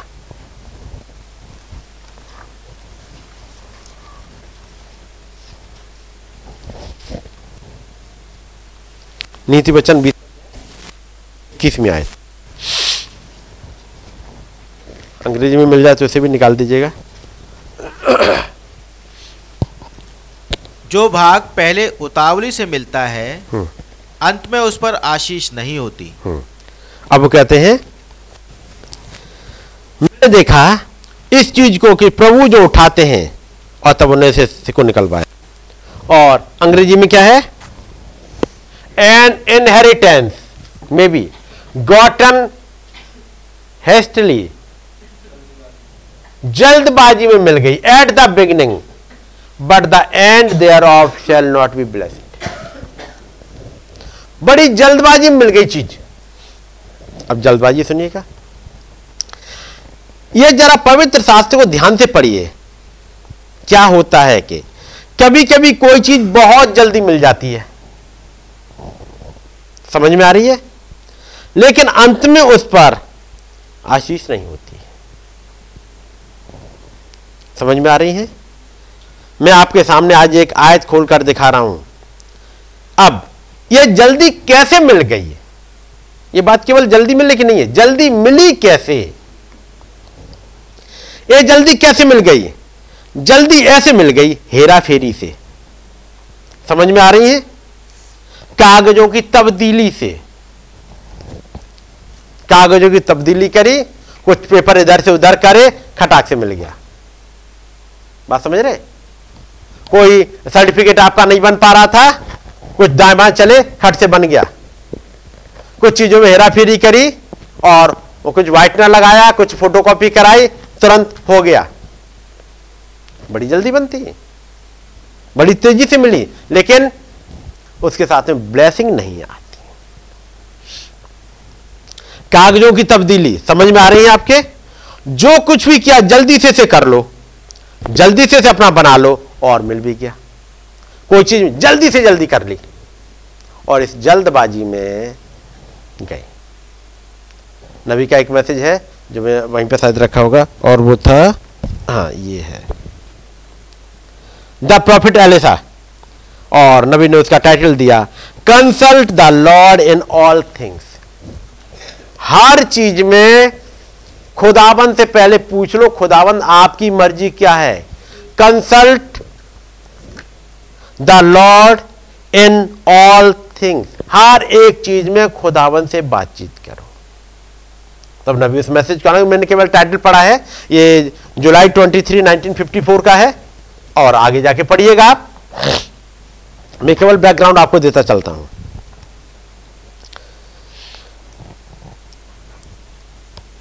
जल्दी से सब करके अपना बना लिया, लेकिन ये सब जल्दी से करने के बाद इस पर बाद में बरकत नहीं होगी, आशीष नहीं मिलेगी। आपकी समझ में आ रही है, जरा समझाने की कोशिश करें। कई लोग सच्चाइयां बताते नहीं, कई लोग सच्चाइयां बताते नहीं, क्योंकि सच्चाई बताएंगे मामला गड़बड़ हो जाएगा। सच्चाइयां बताते नहीं, लेकिन ये लोग हैं हेरा फेरी मास्टर। कौन है, उनका नाम क्या रखा है? भाई बोल रहा है ये हेरा फेरी मास्टर है। यदि आप ऑडियो भी इनको सुनोगे, शायद होगा उस दिन का मैसेज होगा कहीं पे ऑडियो में भी, ये लोग हैं हेरा फेरी मास्टर। जैसे पुराने कहते हैं मिस्टर नटवरलाल, ये हेरा फेरी मास्टर नहीं, वो बड़े नटवरलाल था, ये छोटे नटवरलाल है। इधर टोपी चढ़ाई, उधर टोपी चढ़ाई, ये किया वो किया, इधर उधर, और करते करते दिन दूना रात चौगना यूं जा रहा है। बड़ी तेजी से चलते चले गए। आपने देखा होगा कईयों का ग्राफ ऐसे ही जाते हैं। वहां जाकर पहुंच तो गए, लेकिन पहुंचने के बाद खुदा की बरकतें नहीं मिली। ये बाइबल की आयत है, झूठी नहीं हो सकती। लेकिन जब खुदा किसी को उठाते हैं तो धीमे धीमे उठाते चले जाते हैं, स्टेप बाय स्टेप सिखाते हुए।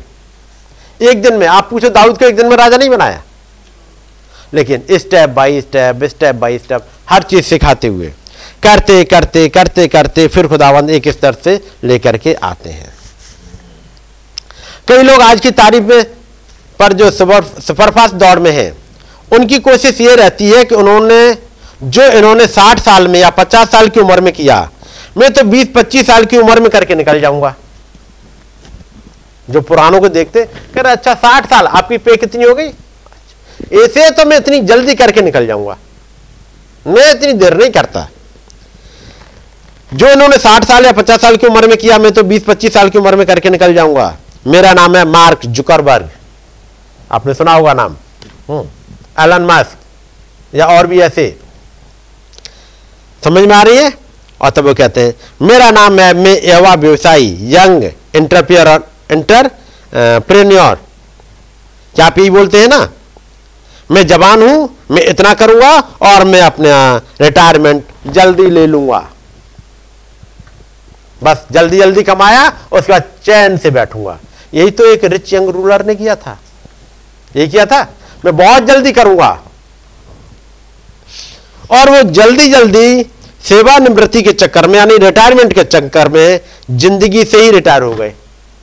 यही होता है, बड़ी तेजी से चलते हैं और हार्ट अटैक लेके चले गए होते हैं, कोई बीमारी लेके चले गए होते हैं। जिस स्पीड से बढ़ रहे थे निकल गए, जब तक बना के चीजें तैयार कर पाए, सेटअप कर पाए, निकल गए। मैंने कईयों की जिंदगी से सेवानिवृत्ति, मैंने देखा कईयों की जिंदगियों से सेवानिवृत्ति हो गई, जिंदगी से निपट गए, रिटायर हो गए, मींस दुनिया से ही चले गए। क्यों? बात यह है, एक विश्वासी को किसी स्तर पर जाने के लिए हड़बड़ी नहीं करना चाहिए, जी कभी नहीं। अगर मैं थोड़ा सा, अब यहां पर एक गोल चक्कर है, और यदि मैं गोल चक्कर में थोड़ा सा यूं गोल कर दूं तो बजाय 5 साल में मेरे पास 1 साल के अंदर आ सकती है। हड़बड़ी करती है कुछ गड़बड़, हड़बड़ी, शॉर्टकट कुछ नुकसान पहुंचाते हैं। अक्सर आप देखोगे चौराहों पे, यहां पर लाल बत्ती होती है, जैसे ही बत्ती चेंज हुई या ना हुई, कुछ बड़ी तेजी शॉर्टकट मारते हैं, जाना चाहिए ऐसे घूम के चौराहे से, वो ये मारते हैं, और जब तक ये कट मारा सामने से आके कोई ठोक गया। बहुत हड़बड़ी में होते हैं। अब हड़बड़ी की बात करता हूं। एक दिन की बात थी, गाड़ी खड़ी करी, अपनी रिवॉल्वर निकाली, गाड़ी में रखी, मैं शॉर्टकट निकल जाता हूं, जाना ही तो है। और शॉर्टकट में जब वो उस अंदर वो तार वाले उसमें पहुंचे एरिया में, अब वहां पर है एक सांड, जल्दबाजी, ये भी छूट गया। वो तो खैर खुदावंद वहां पर एक चीज सिखा रहे थे, लेकिन एक जल्दबाजी, यदि खुदावन सीन पर ना आते तो एक और नाम लिख जाता शॉर्टकट होगा। इस होड़ में आदमी गलतियां करता है, इस होड़ में फिर आदमी गलत जगह संगति करता है, और ना समझकर फिर जब वो चर्च आ जाता है, उसके दिमाग में वचन नहीं होता, उसके दिमाग में बिजनेस चलती रहती है। चर्च में बैठे बैठे फिर चर्च में ही बिजनेस स्टार्ट कर देता है। पहले विचारों में चल रही थी, यहां तो बहुत ढेर सारे लोग हैं, उसके बाद विचार उसका बिजनेस में वहीं चर्च में ही आ जाता है। इसके लिए भाई कितने बार मना करे हैं, कितना जल्दी हो सके मैं वहां पहुंच जाऊं। समझ में आ रही है आपके? और हो सकता है पहुंच भी जाएं। मैं ये बातें इसलिए पढ़ रहा हूं, मैंने अभी एक स्क्रिप्चर पढ़ा था आपके सामने, 58 अध्याय, और वो क्या था? गला खोल कर पुकार, कुछ ना रख छोड़, नरसिंह एक आशा ऊंचा शब्द कर। तो जो चीजें हैं क्यों रख के छोड़ी जाएं, ताकि हमारा कोई भाई या बहन कहीं फंस जाए। बढ़िया है जब चीजें सामने हो, किताब सामने हो, हर एक को बता दी जाए ताकि कोई फंसे ना। हो सकता है पहुंच भी जाए, लेकिन उस पर खुदा की बरकतें हैं नहीं। ऐसी जायदादों के साथ दुष्ट आत्माएं जुड़ जाती हैं। जैसे किसी का हक मार लिया किसी ने, किसी का मर्डर हो गया, कई बार जमीन पर मर्डर होते रहते, और जब मर्डर हुए, ऐसी जायदादों के साथ दुष्ट आत्माएं जुड़ जाती हैं, ऐसी संपत्ति के साथ मनहूसतें जुड़ जाती हैं, और ये मनहूसतें जाती नहीं। समझ में आ रहा है? तब वो भाई एक घटना को बता रहे हैं, और वो घटना है राजस्थान के जोधपुर की, और वो थी, बता रहे हैं कि वहां के राजा ने लकड़ी काटने के लिए अपने लोगों को भेजा, जंगल में जाओ और लकड़ी काट के ले आओ ताकि उनका महल बनना है।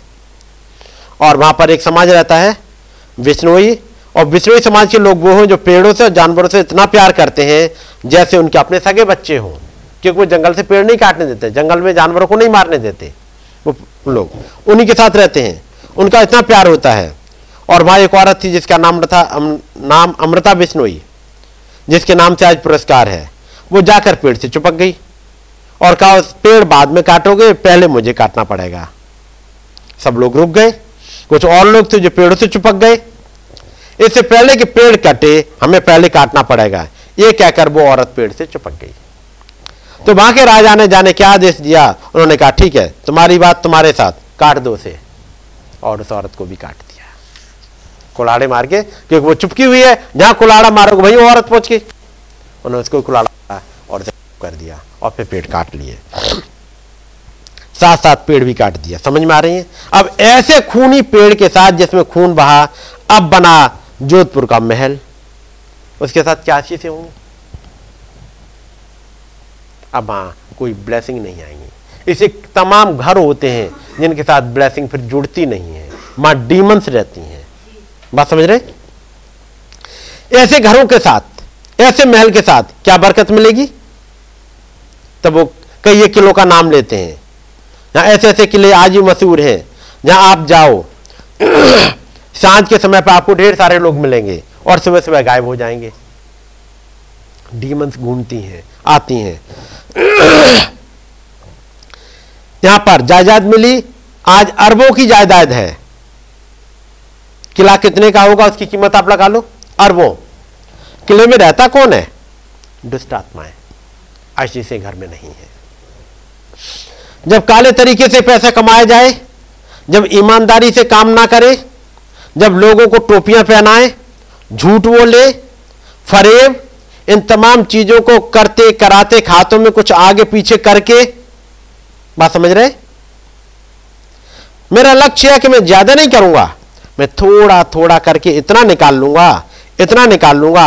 आखिरकार मेरी किस्त निकल गई, फिर एक और किस्त निकल गई। ऐसी अपनी किस्त निकालते रहो और निकाल कर आखिरकार एक घर तो बना लिया, लेकिन उस घर के साथ खुदा की आशीषें हैं ही नहीं। ये कह रही है बाइबल कि आपको एक जायदाद बहुत जल्दबाजी में बढ़िया मिल तो सकती है, लेकिन अंत में उस पर खुदा की बरकतें नहीं होंगी। है ये अलर्ट होने की चीज? हम में से हर एक को एक अलर्ट होने की बातें हैं ये।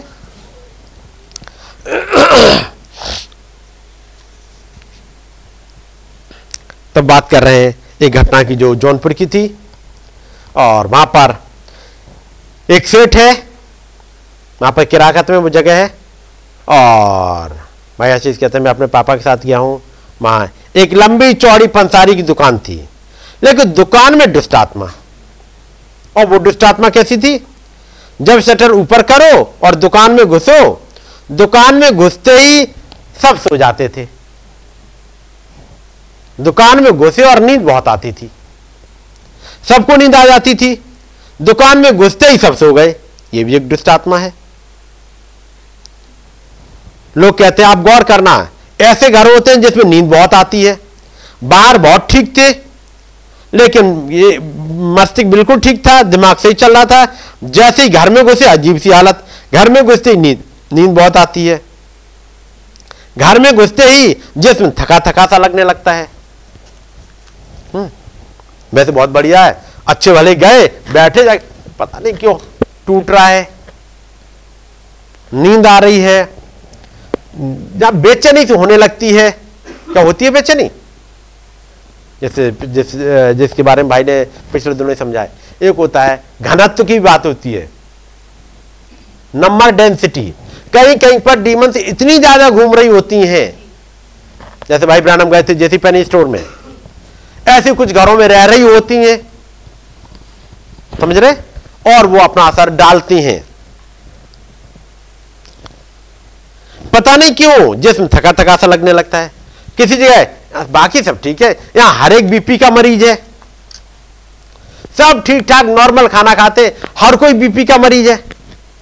यहां पे हर कोई चिड़चिड़े का मरीज है, यहां इस घर में सब आलसी ही है। यदि सबके साथ यही हो रहा है तो कहीं ना कहीं दिक्कत है कुछ। तब फिर एक भाई आए वहां, तूफानी भाई ने दुआ करी और उसके बाद वो दुष्ट आत्मा लौट के नहीं आई। अब सब ठीक हो गए, सबका दिमाग बिल्कुल ठीक हो गया। तब कहते हैं मीरास तो बहुत जल्दी मिल जाती है, लेकिन उसका अंत अच्छा नहीं है। ये बाइबल हमें बता रही है। आयत फिर से पढ़ लो एक बार, वही वाली।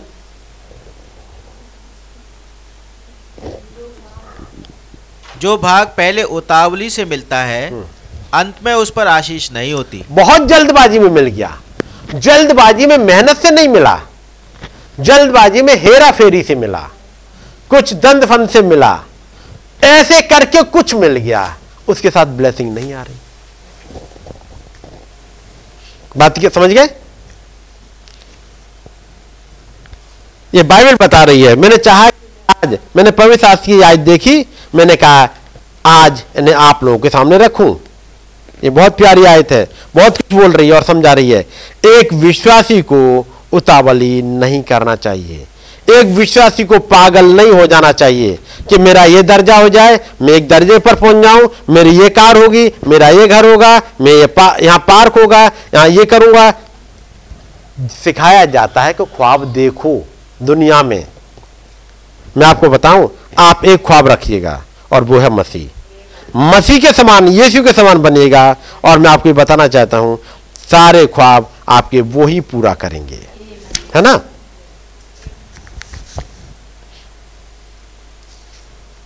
तब वो कहते हैं,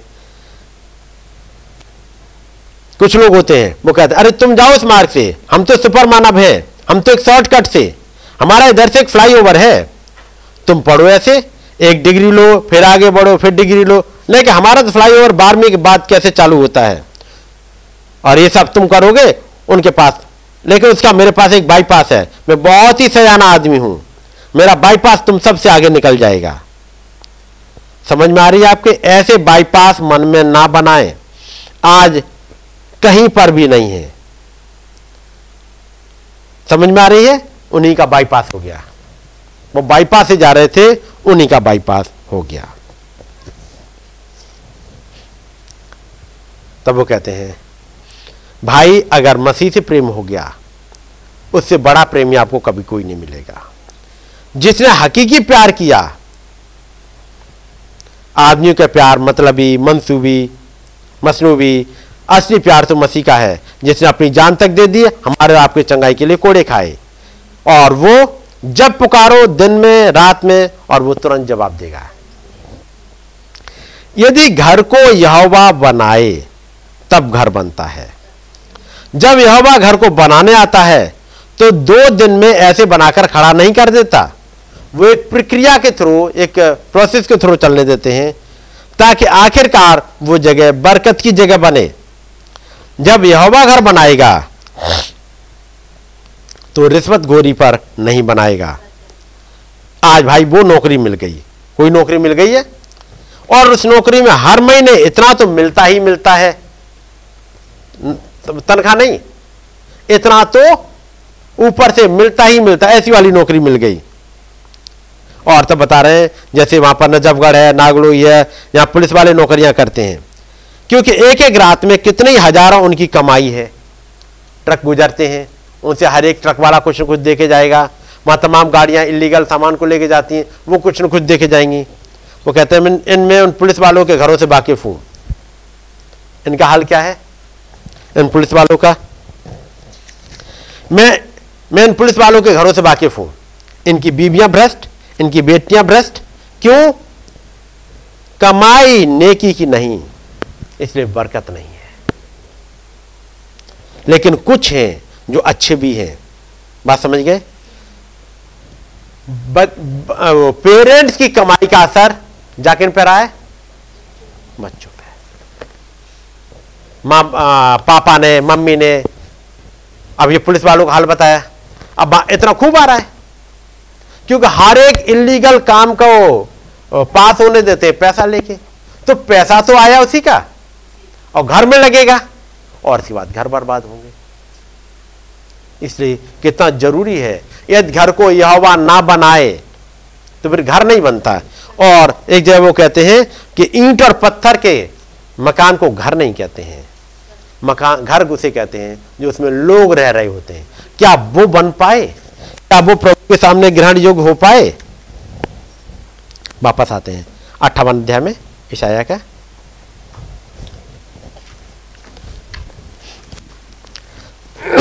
पड़ेगा पहली आयत, गला खोल कर पुकार, कुछ न रख छोड़, नरसिंगे का सा ऊंचा शब्द कर, मेरी प्रजा को उसका अपराध अर्थात याकूब के घराने को उसका पाप जता दे। तो कुछ चीजें देखी, संडे के दिन का बिहेवियर कैसा होना चाहिए, कई बार फंसते हैं। है कि नहीं। और तब जब ये आयत कहे याकूब के घराने को इसका पाप जता दे, वे प्रतिदिन मेरे पास आते और मेरी गति बूझने की इच्छा ऐसी रखते हैं मानो वे धर्मी लोग हैं। वो जानना चाहते हैं, वो सीखना चाहते हैं, कोई तो हो जो बताए। चलिए आगे पढ़ते हैं। अभी हमने पढ़ा था उस जुकाम को कैसे वो लेके आता है। अगली चीज, एक व्यक्ति जिसके लिए एक बार प्रार्थना हुई थी और वो बता रहा है, ठीक है, वो आदमी अपनी गवाही दे रहा है, शैतान ने मुझसे कहा था कि मैं चंगा नहीं हुआ हूं, जबकि दुआ हो चुकी थी लेकिन अभी चंगाई नहीं मिली थी। तो शैतान ने मुझसे कहा कि मैं चंगा नहीं हुआ हूं, और मैंने, वो आदमी जो अपनी गवाही दे रहा है, मैंने अपने ऊपर निगाहें डाली, मेरी बीमारी के सारे लक्षण अभी भी बिल्कुल ठीक वैसे ही थे जैसे वे शुरू में थे।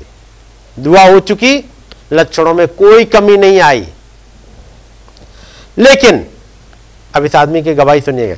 लेकिन मैंने शैतान से कहा, खैर शैतान, मैं जानता हूं कि यह सच है, मैं अपने में कोई अंतर नहीं देखता हूं, परंतु जानता ही क्या है, जब तक वे मुझे छोड़कर जाएं, वो लक्षण, जब तक वो लक्षण मुझे छोड़ के जाएं, मैं खुदा की महिमा के लिए जितनी जोर से गवाही दे सकता हूं मैं उतनी जोर से गवाही देता रहूंगा। लक्षण एक भी नहीं गया, लेकिन मैं गवाही देता रहूंगा। आपने उस अंधे की क्या नाम था, मिस्टर रायन, सुनी है कि भाई ब्रायनम ने उसके लिए दुआ करी। सांझ को फिर उनका दोस्त फिर से लाइन में ले आया दुआ के लिए। तो भाई ब्रायनम ने कहा कि इसके लिए दुआ हो चुकी है। उन्होंने कहा दुआ हो चुकी है। भाई ब्रायनम ने कहा ठीक नहीं हुआ तो हम क्या करें। उन्होंने कहा बस थामे रहो, विश्वास थामे रहो और कहो खुदाबंद में चंगाई दे दी है, मेरी आंखें ठीक कर दी है। नबी कहते हैं अगले दिन मैंने जब बालकनी में से आवाज सुनी किसी की, खुदावंद मैं आपका धन्यवाद करता हूं, मेरी आंखें आपने ठीक कर दी हैं, और आंखें भी बंद हैं। अब वो गवाही देता रह गया और देते देते कुछ ही समय बीता। यहां पर सुनिएगा, मैं खुदा की महिमा के लिए जितनी जोर से गवाही दे सकता हूं मैं उतनी ही जोर से गवाही देता रहूंगा। और अब डेविल से कहा जा रहा है, अब यह तू मेरे पास आसपास ही रुककर मुझे सुनना चाहता है तो तू इसके लिए यहीं पर रुका रहे। यदि तू यीशु मसीह की तारीफ सुनना चाहता है तो रुक जा भाई, मुझे क्या दिक्कत है, मैं तो गवाही दूंगा, मेरे लिए दुआ हो चुकी तो मैं चंगा हो गया, भले ही सिम्टम्स ना गए हो, लेकिन हाँ तुझे सुनना है, तुझे पसंद है यीशु मसीह की गवाही सुनना, तारीफ सुनना, तो सुनता रहे। ये वाला एक एटीट्यूड आ जाए, बात समझ रहे, उसका मतलब वो आदमी अब तारीफ करेगा। हाँ, और डेविल को बताया गया तू यहीं पे है तो सुन ले भाई कि वो कैसा महान उद्धार करता है, उसने मेरे खातिर कोड़े खाए। अब डेविल कहेगा चलो इससे अब इससे ज्यादा नहीं, क्योंकि उसके कान दर्द करने लगते फिर इतनी बातें सुन के। नबी कहते हैं यही है असली विश्वास। और तब वो बताते हैं कि कैसे ये कोल्ड आता है और कैसे काम कराता है। मैं इसको कुछ बताऊंगा क्योंकि उनकी बात डॉक्टर जो उनके दोस्त थे सैम डायर, उनसे बातचीत हो रही है और वो डिस्कस कर रहे हैं क्योंकि भाई ब्रायनम को बार बार कोल्ड हो रहा है और फिर वो इसी बात को लेकर के डिस्कस कर रहे हैं। और तब बताते हैं कि कैसे वो कफ जम जाता है और कफ के बाद में कैसे वो उसमें बैक्टीरिया आ जाते हैं। वो तमाम चीज़ों को डॉक्टर ने अपने लेवल से बताया। और नबी कहते हैं कि वो इतना छोटा बैक्टीरिया, इतना छोटा जो आंख से नहीं दिखता, बड़ी बड़ी वो जैसे कहते हैं माइक्रोस्कोप, बड़ी तंगड़ी वाली हाई क्या कहेंगे उनकी हाई पावर की वो माइक्रोस्कोप लेनी होती है सूक्ष्मदर्शी, तब वो दिखता है। क्योंकि वो ऐसे बैक्टीरिया होते हैं सुई की नोक पर भी हजारों या लाखों आ जाएंगे। अब सुई की नोक पर हजारों आ जाएं, आप उन्हें कहां से ढूंढ लोगे, ढूंढ पाओगे? इतने तो वो छोटे होते हैं। लेकिन इतने छोटे होने के बाद भी उनमें इतनी ताकत होती है कि अच्छे खासे जिस्म को खा जाए। टीबी का बैक्टीरिया कितना बड़ा होता होगा, आंखों से नहीं दिखता, और वो इतना छोटा बैक्टीरिया इतने पूरे शरीर को खा जाता है। तब वो कहते हैं ये चूंकि मामला आत्मिक है, ये दिखता नहीं कौन खा रहा है, जो खाने वाला बैक्टीरिया वो दिख ही नहीं रहा है, इतना छोटा है, लेकिन उसके अंदर एक पावर है। और वो कौन कराता है? नबी कहते हैं वो डीमन है जो उससे ऐसा करवाता है, एक आत्मिक शक्ति है। और यदि एक इतनी छोटी आत्मिक शक्ति डीमन की इस पूरे शरीर को गिरा देगी, तो खुदाबंद की शक्ति आ जाए, तो इतनी छोटी भी आपको मिल जाए, इतना छोटा फेथ भी आपको मिल जाए, सब कुछ बदल देगा।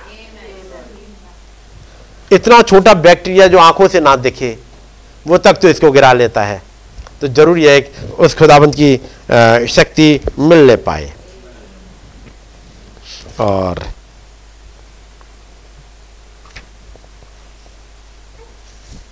मैं अब इससे आगे चलूंगा कुछ चीज़ों को लेकर के।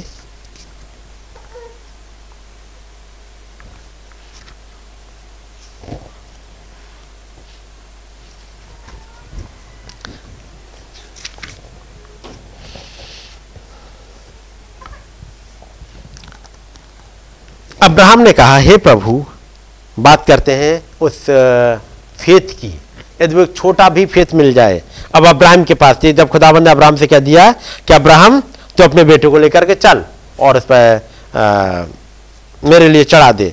अब्राहम ने कहा, हे प्रभु, यदि तू लेना चाहता है तो पिछले समय में जब मैं फलहीन था, मेरे पास कुछ नहीं था, मैं एक पापी जन था, तू ही ने मुझे कुछ बनाया, तू ही ने मुझसे एक प्रतिज्ञा की थी, और यहाँ पर वो है, तूने ही मुझे यह लड़का दिया था और मैंने उसके आने की 25 साल तक प्रतीक्षा की, और अब 14 साल का लड़का, यहाँ पर एक जवान लड़का है, ये अपने माँ की हृदय का गर्भ है, मैं इसे घर से बाहर निकाल कर लाया हूँ छिपा कर। अब्राहम जब इसहाक को लेके जा रहे हैं तो छिपा के लेके जा रहे हैं। हाँ चलो बेटा, हम लोग चलते हैं, वहाँ पर खुदावंत के लिए सेक्रीफाइस चढ़ाएंगे, ये जानते हुए कि मैं अपने बेटे को लेके जा रहा हूँ, लेकिन माँ से छिपा करके, क्योंकि माँ तो इसे नहीं समझेगी। माँ से कहा जाए कि खुदावंद ने कहा है, खुदावंद ने आज्ञा दी है, इस बेटे को वहां चढ़ा दे, माँ जाने देगी? माँ नहीं जाने देगी अभी। लेकिन उन्होंने कहा मैं छिपा के लेके आया हूँ, माँ तो इसे नहीं समझेगी, लेकिन मैं तुझे समझता हूँ प्रभु, मैं जानता हूँ कि तेरा शब्द सच्चा है। अब तूने मुझसे उसे बलि करने के लिए, उसका वध करने के लिए कहा है, और तूने ही मुझे बताया था कि मेरे द्वारा मैं जात जाति का पिता होऊंगा, और इस लड़के के जरिए जैसे तू लेगा उसके जरिए ही तू जातियों का पिता, मैं जातियों का पिता होऊंगा। जब तूने मुझसे यह प्रतिज्ञा की थी तो उस दिन तूने उन मांस के टुकड़ों को अलग अलग चिरवाया था, और वो छोटा सा श्वेत प्रकाश उनके बीच में से होकर के निकला था। तूने मुझसे यह एक प्रतिज्ञा की थी जिसके अनुसार यह है कि इस बालक के द्वारा ही जो यहाँ पर है, तू अपना निज पुत्र उठा खड़ा करेगा, मेरे पुत्र के वंश के द्वारा ही तू अपना पुत्र उत्पन्न करेगा, और वो सारी जातियों का उद्धार करेगा। खुदा, मैं नहीं जानता हूँ कि आप ऐसा काम कैसे करने जा रहे हैं, ये मेरा काम नहीं है, परंतु मैं तो उस सुनिश्चितता को जानता हूँ, मैं तेरी उस प्रतिज्ञा को जानता हूँ, और मैं स्वीकार करता हूँ कि जैसा मैंने उसे तब पाया जब मैं मरा हुआ सा था, तो मैं पूरी रीत से सुनिश्चित हूँ कि तू उसे मरे हुए में से फिर जिला उठाने में सामर्थ्य है। चाहे मैं उसे जान से मार भी डालूं, तू उसे फिर से जिला उठा सकता है। प्रभु, मैं तेरे ही वचन का पालन करूँगा। काश ये बात समझ में आ पाए।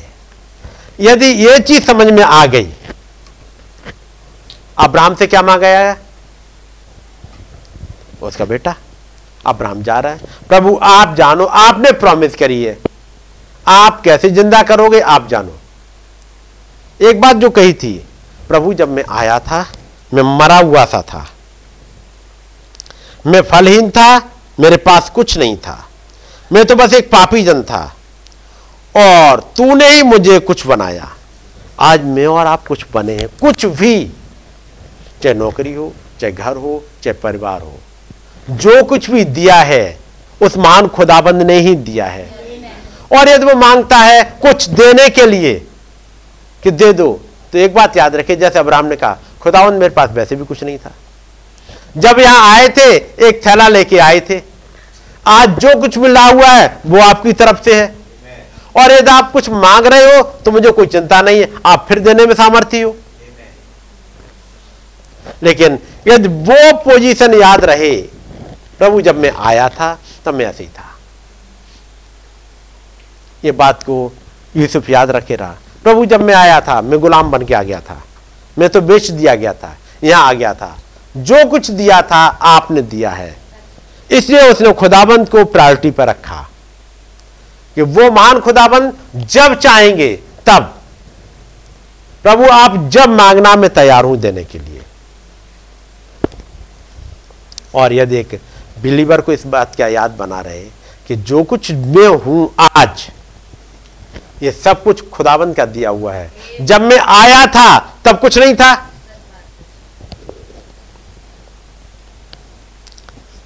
उसने अपने छुरी बाहर निकाली और कहा इजहाक बाय बाय। उसने अपना उसे किस किया, उसको पीछे को किया। तभी खुदा ने कहा अब्राहम एक मिनट रुक, मैं जानता हूं तू मुझ पर विश्वास करता है, मैं जानता हूं तू मुझसे प्रेम करता है, अपने हाथ को पीछे रख।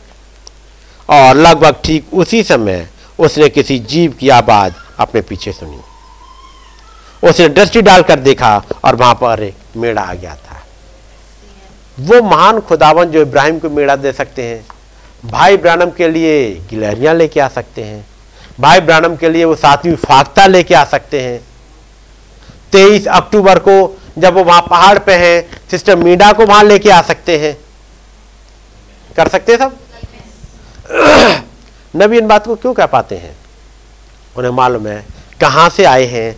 और सन 37 आया था, हालात ये थे कुछ नहीं बचा था, एक बेटा है और कुछ नहीं है, बाकी सब कुछ जा चुका है। लेकिन जब 41 में जब उनकी मैरिज हुई और 46 में जब बेटी आई, खुदावंत को धन्यवाद देते, खुदावंत आपने, जबकि मेरे पास तो कुछ नहीं था, लेकिन आज आपने एक परिवार दिया है 1946 में।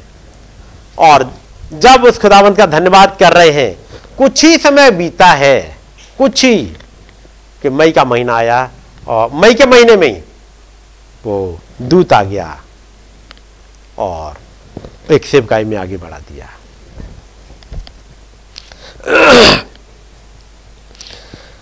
अब्राहम ने ऊपर दृष्टि डालकर देखा और कहा है तू यहोवा जायरे है। यहोवा जायरे का मतलब होता है जो कुछ भी वो प्रदान कर सकता है, जो कहा है।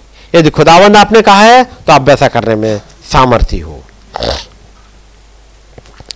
उसने कैसे किया था? उसने बिल्कुल ठीक उसी आवाज को सुना जो नूह ने सुनी थी। जब उससे पूछा गया उसे वहां ऊपर आकाश में जल कैसे मिलने जा रहा है, वो बोला मैं नहीं जानता, वो तो यहोवा जायरे है, वो वहीं पर जल प्रदान कर सकता है। नूह कह सकता है, नूह ने उसका नाम यहोवा जायरे नहीं रखा, लेकिन नबी बताते हैं नूह कहेगा वो मान खुदाबन पानी लेके कहां से आएगा वो जाने।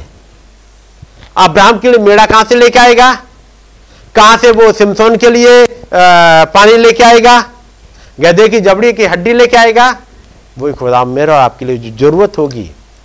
कौन सा भेद मुझे और आपको जरूरत है वो लेके आएंगे, कौन सा मैसेज की हमें जरूरत है वो लेके प्रोवाइड करेंगे। याद रखिए उनका नाम यहोवा जायरे है।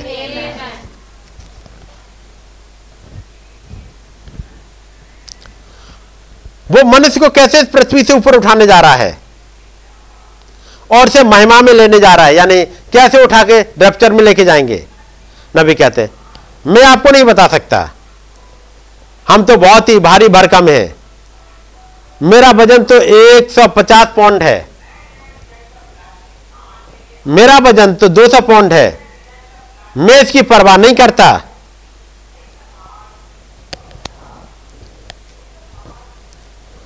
मैं इसकी परवाह नहीं करता कि आपका वजन कितना है, रैप्चर में कैसे उठेंगे इसका मतलब मैं नहीं परवाह करता।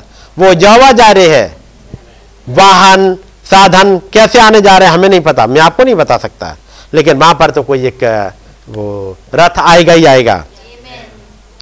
और तब एग्जाम्पल लेके आते हैं बहुत ही इंपॉर्टेंट इस घटना के बाद, क्योंकि लोगों ने पूछा कैसे होगा भाई ब्रायनम रैप्चर, कैसे हमें इतना भारी शरीर कैसे उठ जाएगा। वो कहते हैं जब वो समय आता है तो उसके पास वहां पर एक वाहन होगा, एक कोई साधन लेके आएंगे। मैं ये बात अपने उन श्वेत अश्वेत मित्रों की खातिर कह रहा हूं, कुछ दोस्त बैठे हुए हैं जो इस समय यहां बैठे हुए हैं मां नीचे साउथ में। ये घटना मैं आपको पढ़ के सुना चुका हूं, लेकिन कौन सी घटना के बात कह रहे हैं मैं वहां पे आ रहा हूं। ये घटना जब लोगों ने बात करी रैप्चर की, उस पर आके कहते हैं मां नीचे दक्षिण में एक बुजुर्ग अश्वेत व्यक्ति रहता था, ब्लैक अफ्रीकन है शायद कोई, जो हर समय बाइबल लिए फिरता रहता था। और उसने बताया उसका बॉस उसका मजाक उड़ा रहा था, उसका बॉस है वो हर समय मजाक उड़ाता रहता है अपने उसकी नौकर की, क्योंकि वो कहता था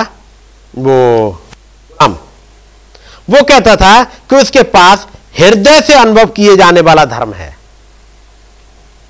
उसके पास जो धर्म है वो हृदय से अनुभव किया जाता है, हृदय की गहराइयों में होता है। बॉस ने कहा था हृदय से अनुभव किया जाने वाला धर्म जैसी कोई बात नहीं है, ऐसा कुछ नहीं है। वो बोला बॉस आप में बस एक बात की कमी है, बोला जहां तक आप जानते हैं हृदय से अनुभव किया जाने वाला कोई धर्म नहीं है, बस यही तो बात है, आप में यही तो कमी है कि आप ये कहते हो क्योंकि आपने कभी अनुभव नहीं किया। बॉस बोला तुम उस बाइबल से क्या पढ़ते हो, तुम तो उसे पढ़ भी नहीं सकते हो। ये वाली घटना याद आ गई होगी आपको। बोला मैं इसका विश्वास करता हूं, इसका एक छोर से दूसरे छोर तक विश्वास करता हूं और इसके बिंदु मात्र का भी विश्वास करता हूं, यानी इस कबर से उस कबर तक, क्योंकि पवित्र आत्मा ही है जिसने इसे लिखा है। बॉस ने कहा मेरा अनुमान है कि तुम सारी कहानियों पर जो उसमें लिखी है विश्वास करते हो। तो वो बोला जी हाँ श्रीमान, मैं उस हर एक बात का विश्वास करता हूं जो खुदा ने कही है, मैं हर एक उस बात का विश्वास करता हूं जो खुदा मुझसे कहता है। उसने कहा अब सुनो शैम्बो, तुम ऐसा नहीं कर सकते हो। अब क्या हो यदि खुदा तुम्हें उस पत्थर की दीवार में से वहां कूद जाने को कहे तो तुम ऐसा करोगे नहीं, तो तुम ऐसा कैसे करोगे। या कितने ऐसे शैम्बो बैठे हैं कि जब खुदावंद कह दे और करें, आप सोचिएगा है कितने। जब बात करने की आ जाए शैम्बो की तरह। उस बॉस ने कहा सुनो शैम्बो तुम ऐसा नहीं कर सकते हो, अब क्या हो यदि खुदा तुम्हें उस पत्थर की दीवार में से होकर वहां कूद जाने को कहे तो तुम इसे कैसे करोगे। उस बॉस का कहना करोगे कैसे, यह है इंटेलेक्चुअल सोच। शैम्बो बोला जी हां श्रीमान, मैं ठीक उसी पत्थर की दीवार में से होकर कूद जाऊंगा। कौन सी घटना ली है उन्होंने, एक ली अब्राहम की। यहां पर एक शैम्बो उनका अब्राहम है, नबी जब इशारा कर रहे हैं एक शैम्बो अब्राहम है। खुदावंद ने अपने बेटे को ले आ, तो ये नहीं सोच रहा है कि अब कैसे होगा क्या होगा। वो खुदावंद के पास गया, कहता खुदावंद आपने मांगा है, मैं तो वैसे भी फलहीन था, मैं लेके आ गया हूं। और वो वहां पे पहुंच गया। उसने कहा तुम पत्थर की उस दीवार से कैसे बाहर निकलने जा रहे हो जिसमें कोई सुराग ही नहीं है। उसने बोला यदि खुदा ने मुझसे कूदने के लिए कहा है तो वही उसे वहां पर तब सुराग कर डालेगा जब मैं वहां पर पहुंचूंगा। वो सुराग कब दिखाई देगा, जब मैं पहुंचूंगा, इससे पहले कि मेरी बॉडी उस दीवार से छुए पार निकल जाएगी। इसी बात को लेकर वो रैप्चर को समझा रहे हैं, इससे पहले इतना भारी बॉडी कैसे उड़ेगी। खुदाबंद एक साधन लेके आ जाएंगे, जैसा उन्होंने एलिया के साथ किया। कैसे करेंगे ये बात उन भविष्यवक्ताओं के चेलों की समझ में नहीं आई, कैसे लेके जाने पर है। लेकिन अचानक एक बवंडर आया और लेकर के चला गया। यहाँ पर एक सैम्बो अब्राहम है, यहाँ पर एक सैम्बो ये है और एक सैम्बो भाई ब्रायनम खुद अपने आप को बताते हैं जब वो इस बात को विश्वास करके लेके चलते हैं, क्योंकि 1960 में प्रचार किया है, 1960 दिसंबर में प्रचार कर रहे हैं और 1959 में गिलहरियां बन चुकी हैं, मरी मछली बहुत पहले ही जिंदा हो चुकी है और मई के महीने में 1960 में पर्दे के उस पार भी जा चुके हैं। और वो जानते हैं खुदावंद बनाते कैसे रास्ता। जब मैं वहां पहुंचूंगा, यदि खुदा ने मुझसे कूदने के लिए कहा है तो वही उसमें वहां पर तब सुराख कर डालेगा जब मैं वहां पर पहुंचूंगा। कब पहुंचेंगे, कब सुराख बनेगा, याद रखिएगा, ये पहले से दिखाई नहीं देता। पहले आप वहां तक पहुंचो। वो मेमना दिखाई नहीं दिया जब तक कि उन्होंने अब्राहम ने छुरा नहीं उठा लिया। वो चौथा दूत जो मनुष्य के पुत्र की तरह दिखता है वो तब तक नहीं आया जब तक वो आग में कूद नहीं गए। जब वहां पहुंच गए अब उसके बाद रास्ता दिखेगा। पहले हमारा और आपका काम है उस खुदाबंद की बातों को मान के आप बढ़ते जाइएगा। रास्ता तो वहां बनेगा जब आप पहुंचोगे। वो दूध डैनियल को वहां पर नहीं दिखा, जब वो गुफा में वहां नीचे चला गया, फेंक दिया गया, ऊपर से बंद करने की आवाज आई, ऊपर ताला लगा दिया गया। अब वो दूत आएगा जो खड़ा हो जाएगा डैनियल और उन शेरों के बीच में। बात समझ रहे हैं ना। एक दिन गिद्धों ने ऐसे ही सोच रहा है कैसे होगा, अब तो बहुत बड़ी भीड़ है। खुदावंद कहते हैं अभी भी तुझे डर लग रहा है तो एक काम कर ले, अपने एक साथी भूरा को लेके जा और वहां चला जा। और जब वह पहुंच रहे हैं, जब वो वहां पहुंचे तब वो आदमी अपना सपना बताएगा। एक जवान सपना बताएगा और दूसरा जवान सपने का अर्थ बताएगा। और जब वो बता रहे होंगे ये गिद्धौन इतनी दूरी पर होगा सुनने वाली डिस्टेंस में ताकि वो सुन सके। ऐसा नहीं है कि सपना बता रहा है वो दूर कहीं और गिद्धौन यहां तक पहुंचे। जब गिद्धौन को खुदावंद लेके एक जगह पहुंच गए वहीं पर वो जवान आएगा जो अपनी गवाही बताए, जो बताए कि ये तो गिद्धौन लगता है जो लुढ़कने वाली रोटी के रूप में। यदि खुदावंद इतने पर्टिकुलर है कि गिद्धों को कहां तक पहुंचाएं ताकि वो सुनने वाली आवाज में, जब वो दो जवान बातचीत कर रहे होंगे आपस में, उन्हें नहीं पता कि गिद्धों वहां पे है, लेकिन इतनी आवाज थी उनकी कि गिद्धों वहां पे सुन रहा है। तो याद रखिए इस सेंटेंस को। शम्भू ने कहा यदि खुदा ने मुझसे कूदने के लिए कहा है तो वही उसमें वहां पर तब सुराख कर डालेगा जब मैं वहां पर पहुंचूंगा। उससे पहले दिखेगा। कोई कहेगा पहले दिखा दो उसके बाद मैं आगे बढ़ूंगा। इसे फेथ नहीं कहते, फेथ फर्क चीज है। खुदा ही अपना वचन पूरा करेगा, इसके विषय में कोई अनिश्चितता नहीं है। जब खुदा का तुरही का शब्द, सुसमाचार की तुरही का शब्द आपके कानों में पड़ता है तो यह स्पष्ट होता है आप उसके साथ ही टिके रहें। ये ही स्पष्ट करता है। चलिए वापस आते हैं अब फिर से इशाया 58 पहले ऐसे पढ़ते चलिएगा।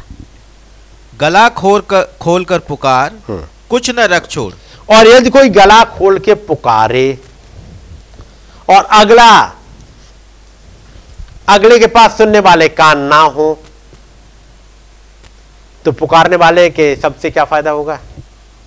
क्योंकि नबी ने जब इस मैसेज को प्रचार किया है, ये मैसेज है द अनसर्टेन साउंड। पुकारने वाला तो पुकार रहा है, इस युग में उसने पुकारा, उस साथ में दूत ने इस युग में पुकारा, लोगों को चिताया, उसने बताया कि कैसे जब अंत के दिन में एक नबी भेजा जाता है जरूरी है अब सुनने वालों के कान भी हो। इसलिए यीशु मसीह ने जब दृष्टांत कहे या जब कलीसिया कालों के लिए हर एक दूत के लिए एक मैसेज लिखवाया गया, उसके बाद में लिखवाया गया कि जिसके सुनने के कान हो वो सुन ले कि आत्मा कलीसियाओं से क्या कहता है। उसका मतलब जब यहाँ कहा जाता है गला खोल कर पुकार, तो जरूरी है कुछ सुनने वाले कान भी हो। गला खोल कर पुकार, आगे भाई, गला खोल कर पुकार और कुछ कासा ऊंचा शब्द कर। हाँ, और नबी ने प्रचार किया द अनसर्टेन साउंड। एक नरसिंगा फूंक रहा है, वो मैसेज का नरसिंगा नबी फूंक रहा है और वो क्लियर फूंक रहा है, लेकिन क्लियर फूंकने के बाद भी कई एक की समझ में नहीं आ रहा होता है। यदि वो मैसेज सबके समझ में आ जाता तो सब बिलीवर हो गए होते। उसका मतलब ये अस्पष्ट शब्द कब होता है? द अनसर्टेन साउंड अस्पष्ट कब होता है? सुनाई ना दे या ध्यान कहीं और लगा हो। कान ठीक काम कर रहे हैं लेकिन सुनने वाला वहां अलर्ट होकर बैठा ही नहीं है,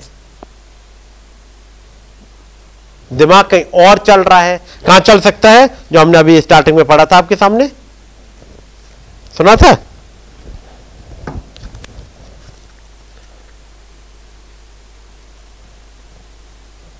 मैंने अभी पढ़ा था आपके पास, आपके लिए, और मैं फिर से पढ़ दे रहा हूँ।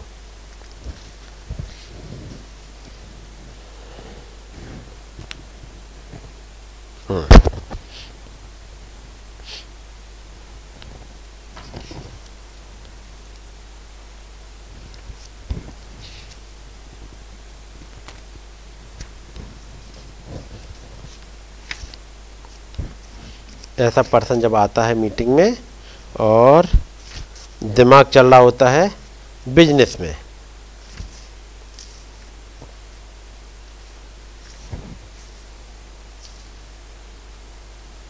वो कहते हैं यहाँ पर ऐसा आदमी अब मीटिंग में पहुंच जाए। इस होड़ में आदमी गलतियां करता है और ये चीजें ना समझते हुए फिर वो चर्च में आ जाता है। उसके दिमाग में वचन नहीं होता, उसके दिमाग में व्यापार होता है, क्योंकि उसके दिमाग में चल रहा है कि कितना जल्दी हो सके मैं वहाँ पहुँच जाऊँ, और इसलिए जब वचन बोला जाए तो वो नहीं सुन पाता, चीज़ें समझ नहीं पाता। जब आप मीटिंग में बैठो, यदि आप अलर्ट होके नहीं बैठे, अलर्ट होके का मतलब दिमाग कुछ और में ना चलता रहे, दिमाग नींद लेके ना आ जाए, क्योंकि जो बोला गया और आप नींद में बैठे हो वो चला गया, और वो पवित्र आत्मा बहुत ही क्या कहते हैं कोमल है, इतना कोमल है कि वो चला जाता है। आपकी हरकतों को देख करके वो चला जाता है, और फिर आप सोचते ये बात कब बोली गई थी? बोली तो गई थी, ये चीज मेरी समझ में नहीं आती, नहीं आएगी, क्योंकि जो बोला गया वो समझ में समझा ही नहीं। तब इसलिए जरूरी है जब एक साथ में दूत ने एक में पुकारा तो समझ में भी आए। फिर गला खोल कर पुकार, कुछ ना रख छोड़, और उसने कुछ भी नहीं रख छोड़ा। नबी ने नरसिंह का सा ऊंचा शब्द कर, और जब ऊंचा शब्द हुआ कई एक ने अपने कान बंद कर लिए, सुनना नहीं चाहे, और आगे पढ़ो भाई। मेरी प्रजा को उसका अपराध अर्थात याकूब के घराने को उसका पाप जता दे। वे प्रतिदिन मेरे पास आते और मेरी गति जानने की इच्छा रखते हैं, मानो वे धर्मी लोग हैं जिन्होंने अपने खुदा के नियमों को नहीं टाला। वे मुझसे धर्म के नियम पूछते और खुदा के निकट आने से प्रसन्न होते हैं। वे कहते हैं क्या कारण है हमने तो उपवास रखा परंतु तूने इसकी सुधि नहीं ली, हमने दुख उठाया परंतु तूने कुछ ध्यान नहीं दिया। अब ये कंप्लेंट किसकी है? वो लोग जो आए मीटिंग में, मैं यहाँ की मीटिंग की बात नहीं कर रहा, मैं बात कर रहा हूँ जब नबी प्रचार कर रहे हैं, लोग आए और वो सुनने के लिए आ रहे नबी के पास में। लगता ऐसा है वो धर्मी लोग हैं जिन्होंने अपने खुदा के नियमों को नहीं टाला। वे मुझसे धर्म के नियम पूछते हैं और खुदा के निकट आने से प्रसन्न होते हैं। कंप्लेन क्या है? अब कंप्लेन सुनिएगा, पढ़िएगा भाई। वे कहते हैं कि क्या कारण है, हमने तो उपवास रखा परंतु तूने इसकी सुधि नहीं ली जी, हमने दुख उठाया परंतु तूने कुछ ध्यान नहीं दिया। सुनो, उपवास के दिन तुम अपनी ही इच्छा पूरी करते हो और अपने सेवकों से कठिन कामों को कराते हो। जी बस, क्या कारण है कि हमने तो उपवास रखा, हमने दुख उठाया, प्रभु आप कोई ध्यान ही नहीं देते हो। हम यहाँ पे पढ़ रहा हूँ, सुने कुछ चीजें। नबी कहते हैं, मैंने वहां कुछ स्त्रियों को खड़ी देखा जो निर्वस्त्र थीं, उन्होंने आगे पीछे कुछ भी पहना हुआ नहीं था, बड़ा छोटा सा चिथड़ा। आपने सुना होगा कैसे वो परेड जाती है और सामने वो स्त्रियां पहने हुए हैं, उनकी कमर के आगे एक छोटा सा टुकड़ा लटका हुआ था, और वहां जो पुरुष खड़े थे वे भी पूरी तरह से नंगे थे।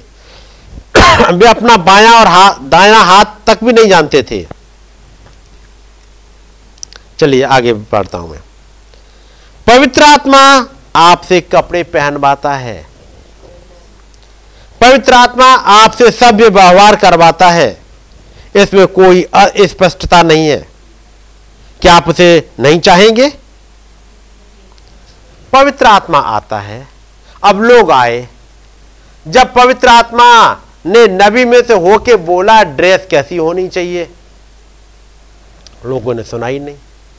अगली बार आए कि बीमारी की चंगाई के लिए, कुछ और ब्लेसिंग पाने के लिए। मीटिंग में आके बैठे हुए, भाई ब्रायनम हम तो इतना खर्चा करके आए हैं, हमें तो प्रेयर कार्ड भी नहीं मिला, हमारे साथ तो ऐसा हुआ। क्या तुमने उस तुरही की आवाज को सुना?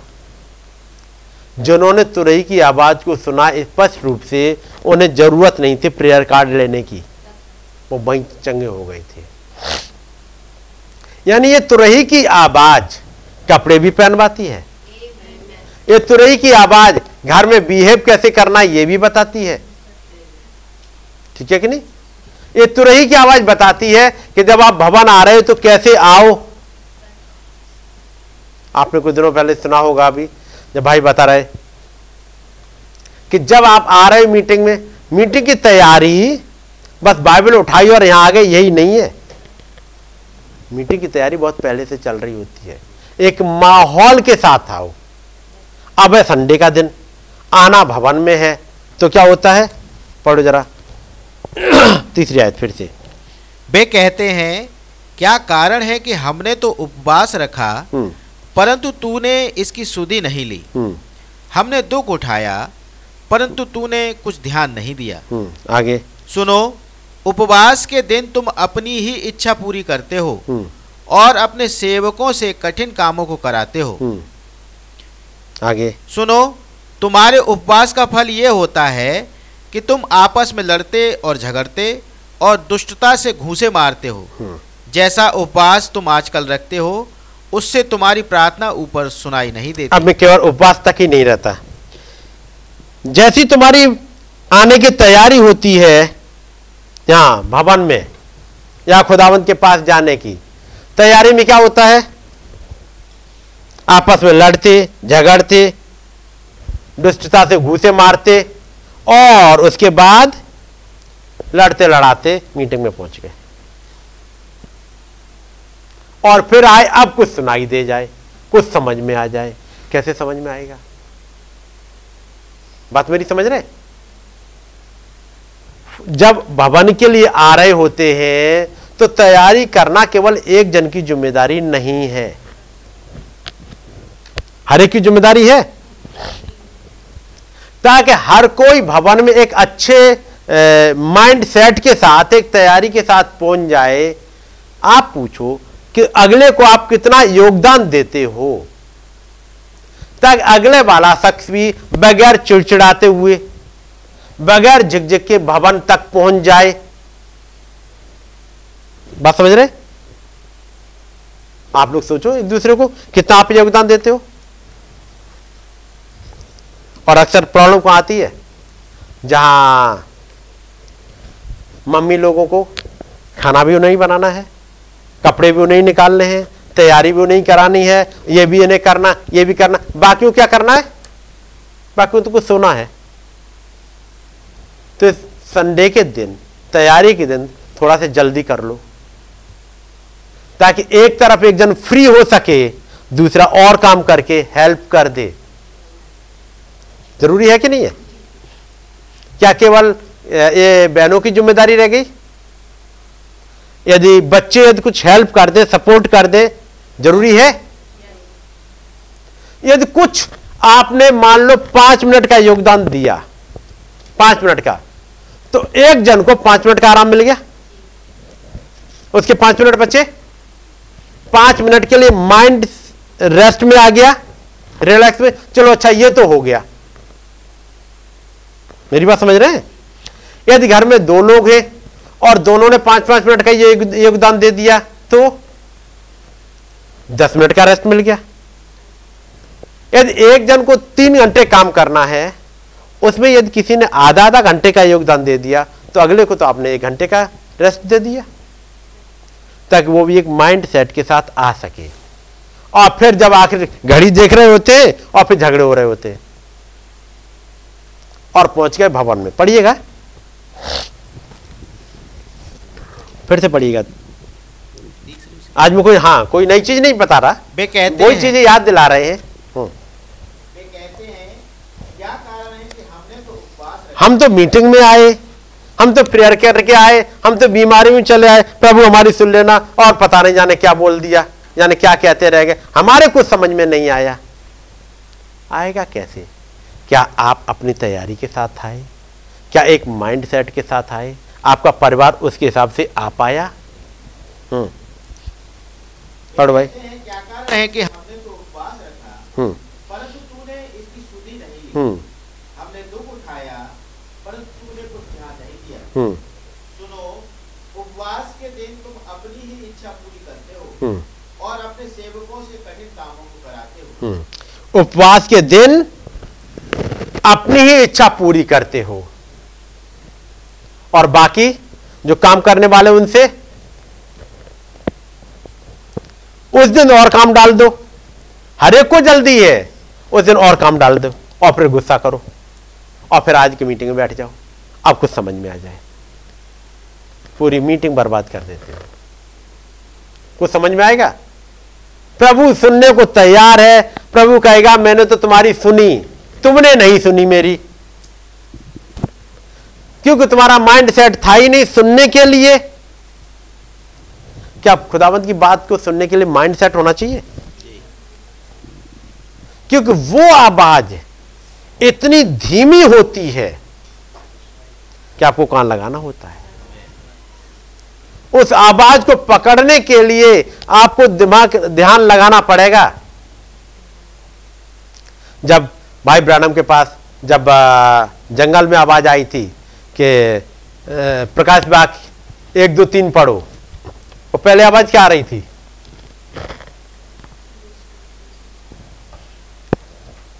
पढ़ा है? कुछ आ रही थी आवाज। एक जब भाई ब्रायनम दुआ के लिए चले जाते हैं और वो लड़की है जॉर्जी क्वार्टर के लिए दुआ होनी है, अब वो दुआ में चले गए हैं और आवाज कैसे आ रही है? एक मैम नाम में आ रहा है। अब मैं आ रही, अब वो अच्छा कोई मैम नाम में आ रहा होगा और चल दिया ऐसे। और फिर क्या खुदावंद आपने हमें तो कुछ दिखाया ही नहीं, आप बताए होते तो हम जरूर जाते। प्रभु कहेंगे हम तो तुम्हें बता रहे थे, हम तुम्हें समझा रहे थे, तुम समझो तो। मैंने बोला था, एक था 2 × 2 2 + 2 = 4, एक आवाज ये आई थी। वो क्या था? Read Malachi chapter 4। और उसके लिए क्या थी? रेवलेशन 1, 2, 3 पढ़ो, वहां भी एक आवाज आई थी।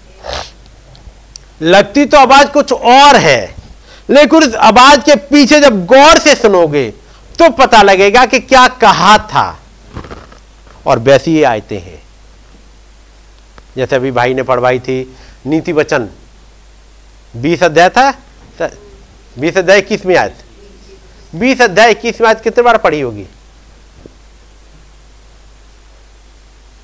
कितने बार पढ़ी? लेकिन उसी के पीछे तो कुछ लिखा था।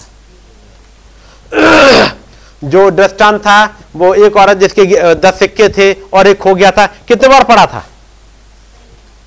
कितने बार, और जाने कितने मैसेज सुने थे।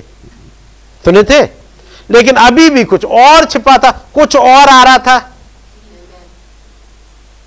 यदि पिछले दिनों में आपने सुना होगा, और वो एक औरत वो कोई भी आदमी दिया जला के दीवट के नीचे नहीं रखता। कितने लोगों ने सुना है? शायद कुछ लोगों ने सुन लिया है, मैसेज सुन लिया है ना, क्योंकि वो शायद ऑडियो या वो डायरेक्ट मीटिंग थी, बाकी मुझे लगता पंजाब की मीटिंग थी। कोई मनुष्य दिया जला के दीवट के नीचे नहीं रखता। जब समझाए दिया क्या है, दीवट क्या है, दिया कब जला, जलाया किसने, कहां से आई रोशनी, पता लगा पूरी तस्वीर ही बदल गई थी। हाँ, अब एक तो पहले प्रचारक बोले, गला खोल के पुकारे, और अगला सुनने वाले के कान हो, एक अनॉइंटिंग में, एक माहौल में। कितना जरूरी है। मैंने तो नहीं सोचा था कौन सा दिया जला और कहां कौन सी दीवट के नीचे रखा गया, लेकिन उसने तो पूरी तस्वीर ही जैसे बदल दी। उस वाली लाइन ने, ये लाइनें तस्वीर बदलती हैं। अब ये उपवास की बात रह गई तो केवल फास्टिंग तक नहीं रखी है। अच्छा, फास्टिंग थर्सडे की देखते हैं, ये हर दिन की बात है। मैंने पढ़ दिया आपके लिए, अच्छा संडे के लिए। ये केवल संडे पर लागू नहीं होती है, ये डेली लागू होती है। हर एक की जिम्मेदारी होती है एक बिलीवर के घर में एक माहौल को बनाए, एक दूसरे का सपोर्ट करे, एक दूसरे की चिंता करता चले। मालूम है ना, अभी हमने पढ़ा था 1 कुरिन्थियों 14 अध्याय, पहली आयत क्या थी? प्रेम का अनुकरण करो। कौन करे? पौलुस क्या किससे रहे हैं? कुरिन्थियों के लोगों से या हमसे? हम में से किससे कह रहे हैं भाई? कितने लोगों से कह रहे हैं? बच्चों से भी कहते हैं क्या? तो फिर बच्चों की जिम्मेदारी बनती होगी। उसमें लिखा है प्रेम डाह नहीं करता, प्रेम झुंझुलाता नहीं, प्रेम गुस्सा नहीं करता। होता है प्रेम बहुत कुछ नहीं करता है। और वो कहते प्रेम का अनुकरण करो और आत्मिक वरदानों की धुन में रहो। और फिर अगला उसके ऊपर, और मैं चाहता हूं विशेष करके भविष्यवाणियां करो। पहले तो हर एक कोई प्रेम का अनुकरण करे, फिर अगला अब आत्मिक वरदानों की धुन में रहो। और वहां का एक वरदान है, आत्मिक वरदान ऐसे नहीं मिल जाते, खुदावंद ने रखे हैं, लेकिन उसके बाद मिलेंगे। उसके लिए आपको उसे जैसे कहते हैं हार्वेस्ट करना होता है, उसे पकड़ना होता है। खुदावंद ने नबी से कहा था तुम जाओ और लोगों को हाथ पकड़ोगे, दुआ करोगे और उनकी बीमारियां बता दोगे, उनके लिए दुआ करोगे और वाइब्रेशन खत्म हो जाए, बीमारी चली गई। कौन सा सिम्टम्स, कौन सा वाइब्रेशन किस बीमारी का है, कैसे पता लगेगा? उस पर लिख के आता था वाइब्रेशन पे। क्या वाइब्रेशन शायद दिखते हो, दिखता तो वो था कि हाथ पे रंग फर्क हो जाता था, स्वेलिंग आ जाती थी या कुछ होता था, लेकिन वाइब्रेशन कैसे पकड़ते थे? क्या वाइब्रेशन किसी ने देखे? और उन्होंने हाथ पकड़ा और वाइब्रेशन आए। अब वो तब बात कर रहे हैं, ये वाइब्रेशन कैसे पकड़े? खुदावंद के पास बैठे, देखे, पूछा, तब पता अच्छा ये बीमारी है, अच्छा ये वाइब्रेशन इस बीमारी का है, ये वाइब्रेशन इस बीमारी का है। इनको हार्वेस्ट करना होता है। बात समझ रहे हैं? एक दिन भाई ब्रायनम की मीटिंग में मिस्टर वो आ गए थे, एलन ही थे जिन्होंने अपने आप को छिपा लिया था। भाई ब्रायनम की मीटिंग में आकर के चले गए थे। टीएल ओसमान ने हो सकता है। तो भाई ब्रायनम की मीटिंग बैठे हुए, भाई ब्रायनम मैं भी चाह रहा हूँ, आप मेरे लिए दुआ कर देगा। भाई ब्रायनम उनके लिए दुआ करें, टीएल ओसमान के लिए, और क्या करा फिर 6 महीने के लिए कर चले गए कमरे में। सब चीज़ एक तरफ, खुदावंद मुझे चाहिए। बात मेरी समझ रहे? मैं ये नहीं कह रहा आप 6 महीने के लिए बैठ जाओ ये आश्चर्य कर्म दिखाने के लिए इनके लिए, लेकिन ये जरूर कहूँगा कि आपको 6 महीने के लिए बैठना पड़े, उस पवित्र आत्मा को ले लीजिएगा, उस नए जन्म को ले लीजिएगा, सारी चीज़ें समझ में आ जाएंगी। आप भले ही दुआओं के द्वारा चंगाई ना दे पाओ, लेकिन यदि आपको पवित्र आत्मा मिल गया, आपको वो नया जन्म मिल गया, सब चीजें मिल जाएंगी। पहले आप इसकी खोज कर लो ताकि ये मिल जाए, उसकी खोज में लग जाओ। और इसके लिए जरूरी है हर कोई माहौल बनाए, सपोर्ट करे। जब नबी के पास दूत आया है और सिस्टर ब्रायनम ने देखा, खटखटाए, जाके पता लगा कुछ चल रहा है, उन्होंने अपने आप को सेपरेट किया, बैठ के वेट किया। ऐसे हम में से हर एक दूसरे के लिए इतना एक मौका दे दे, माहौल बना ले, इतना अगला जाए और प्रेयर कर सके। इतना ही मत कर दिए एक जन को थका के इतना कि उसे बिल्कुल फिर टाइम ही ना मिले दुआ करने का, और फिर वो अपने आप में झुंझलाए मुझे तो टाइम ही नहीं मिलता, मैं तो सब इसी काम में लगी रहती हूँ, इसी काम में लगा रहता हूँ, मुझे तो टाइम ही नहीं मिलता। जरूरी क्या है? एक दूसरे की हेल्प करना, ताकि एक दूसरे के लिए आप माहौल बना सको कि वो एक प्रेयर कर सके, बैठ सके, खुदावन से मुलाकात कर सके। पढ़िएगा 4 आयत। सुनो, तुम्हारे उपवास का फल ये होता है कि तुम आपस में लड़ते झगड़ते और दुष्टता से घूसे मारते हो। कितना बढ़िया काम करते हैं। उपवास के दिन है, उपवास रखा है, और उसका रिजल्ट लड़ाई झगड़ा। सुनो, तुम्हारे उपवास का रिजल्ट, तुम्हारी मीटिंग का रिजल्ट यह है, मीटिंग सुन के निकले और घर पहुंचते ही झगड़ा।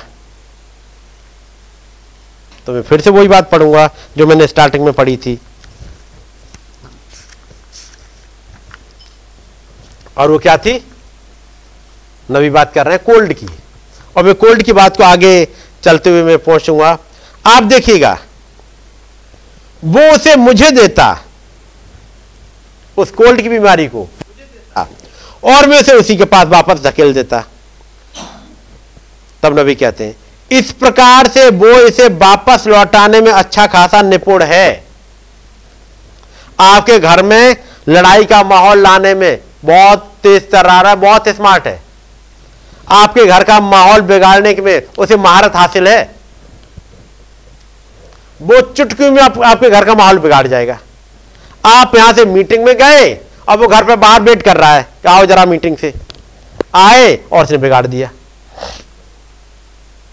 घर पहुंच रहे थे, भाई सामान निकालो, जल्दी जल्दी करो, अब कोई ढीला हो गया वहीं पे, तो उससे चला नहीं जाता, बस स्टार्ट वहीं से, इतनी देर कर दी, जल्दी लाओ चाबी, ये नहीं होता,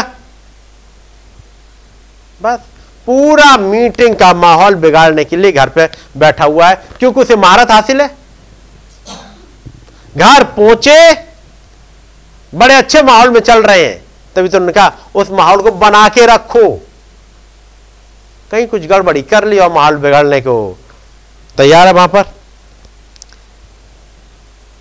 वो इस प्रकार से उसे वापस लौटाने में अच्छा खासा निपुण है। मैं केवल बीमारी की बात नहीं कर रहा, हर चीज को, आपकी पुरानी आदत को आपको लाके देने में बहुत निपुण है।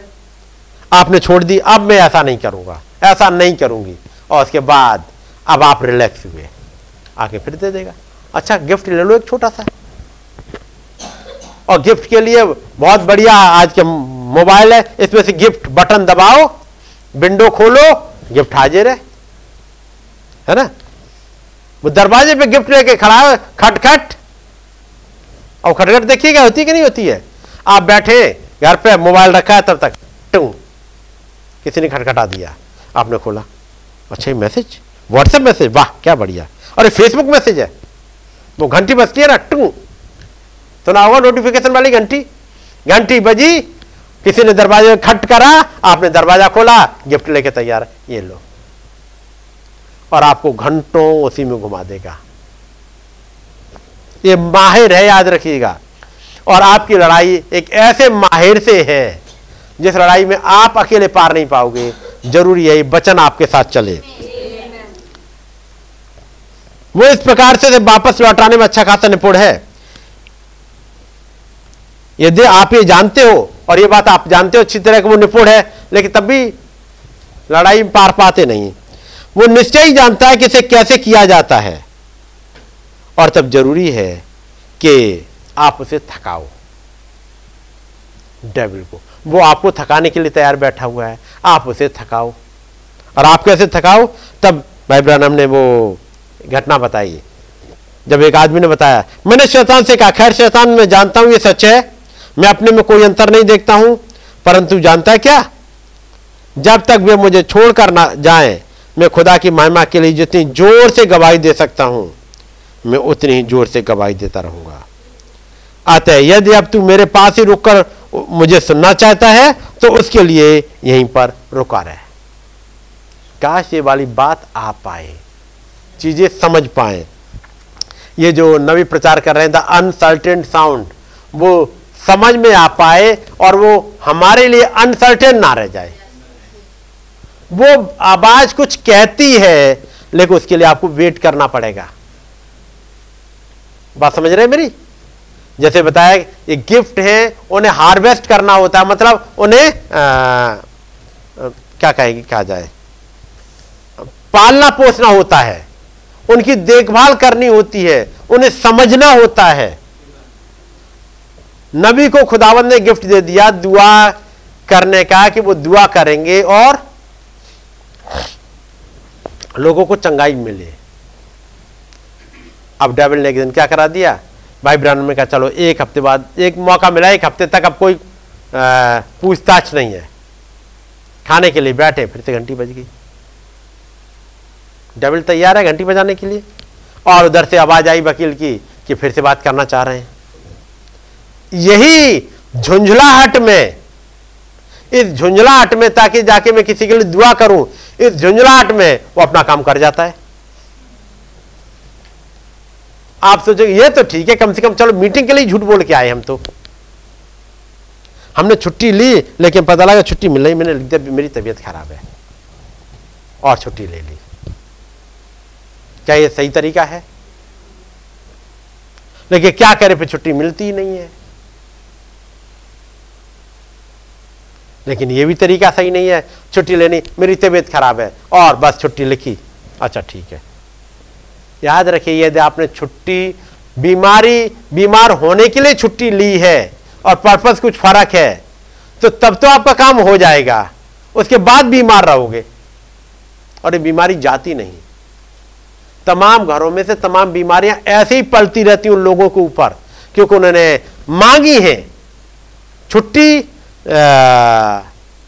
ली है बीमारियों के लिए। बीमारियां तुम आओ और हम छुट्टी लिख रहे हैं अपनी। मैं कहूँगा काश ऐसा ना हो जिंदगियों में। ये घटनाएं बार बार पढ़ के मैं इसलिए सुनाता हूं आप लोगों को कि वो हृदय की गहराई तक बैठ जाएं। ये तमाम घटनाएं, जैसे कई एक बार कोई गिफ्ट आते रहते हैं, मैंने पढ़ के सुना दिया आपको, कहाँ फंस जाते हैं और कैसे निकलना है। संडे के दिन क्या होना चाहिए, कहाँ फंस जाते हैं। बस लेके आए, उंगली दब गई और उसने याद दिला दिया गलती कहाँ हो गई। पढ़िएगा, आगे पढ़ दिए भाई। चौथी आयत से, सुनो तुम्हारे उपवास का फल ये होता है कि तुम आपस में लड़ते और झगड़ते और दुष्टता से घूंसे मारते हो। जैसा उपवास तुम आजकल रखते हो उससे तुम्हारी प्रार्थना ऊपर नहीं सुनाई देगी। ये खुदावंद सुनने को तैयार है लेकिन प्रेयर अटक गई, प्रेयर किसी ने पकड़ ली बीच में। क्या प्रेयर बीच में पकड़ी जाती है? प्रेयर भी पकड़ ली जाती है। यहां तो लिखा तुम्हारी प्रेयर इस वाले जो बीच में जो वो है डीमन से, वो उसे निकलने ही नहीं दे रही ऊपर। और यदि यहां से कहीं जवाब चला भी आए तो भी जवाब को भी रोकता है, जैसे उसने डैनियल के समय में जिब्राइल को रोका था। तो ये यहां तो कहते हैं कि ये प्रार्थना पहुंची नहीं रही ऊपर तक। तो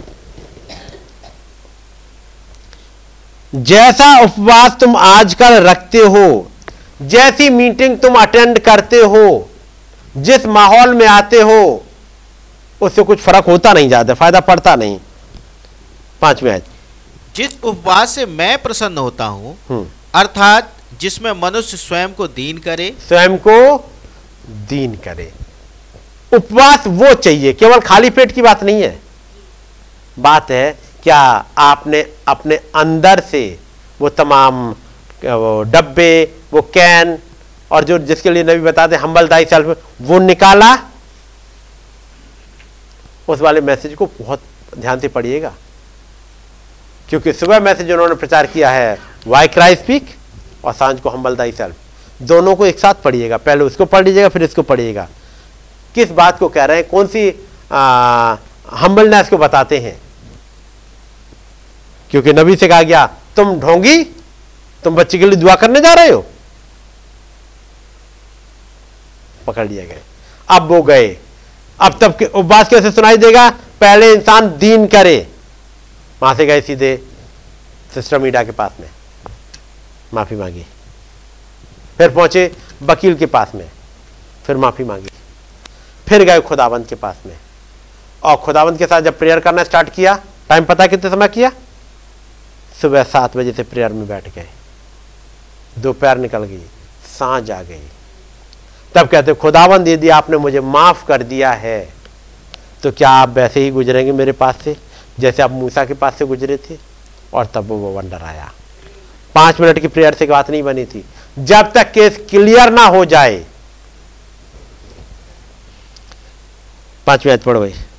तो पास से मैं पसंद होता हूं, अर्थात जिसमें मनुष्य स्वयं को दीन करे, क्या तुम इस प्रकार करते हो। अब सवाल है, इशाया नबी कह रहा है, क्या तुम इस तरह करते हो जिसमें मनुष्य स्वयं को दीन करे।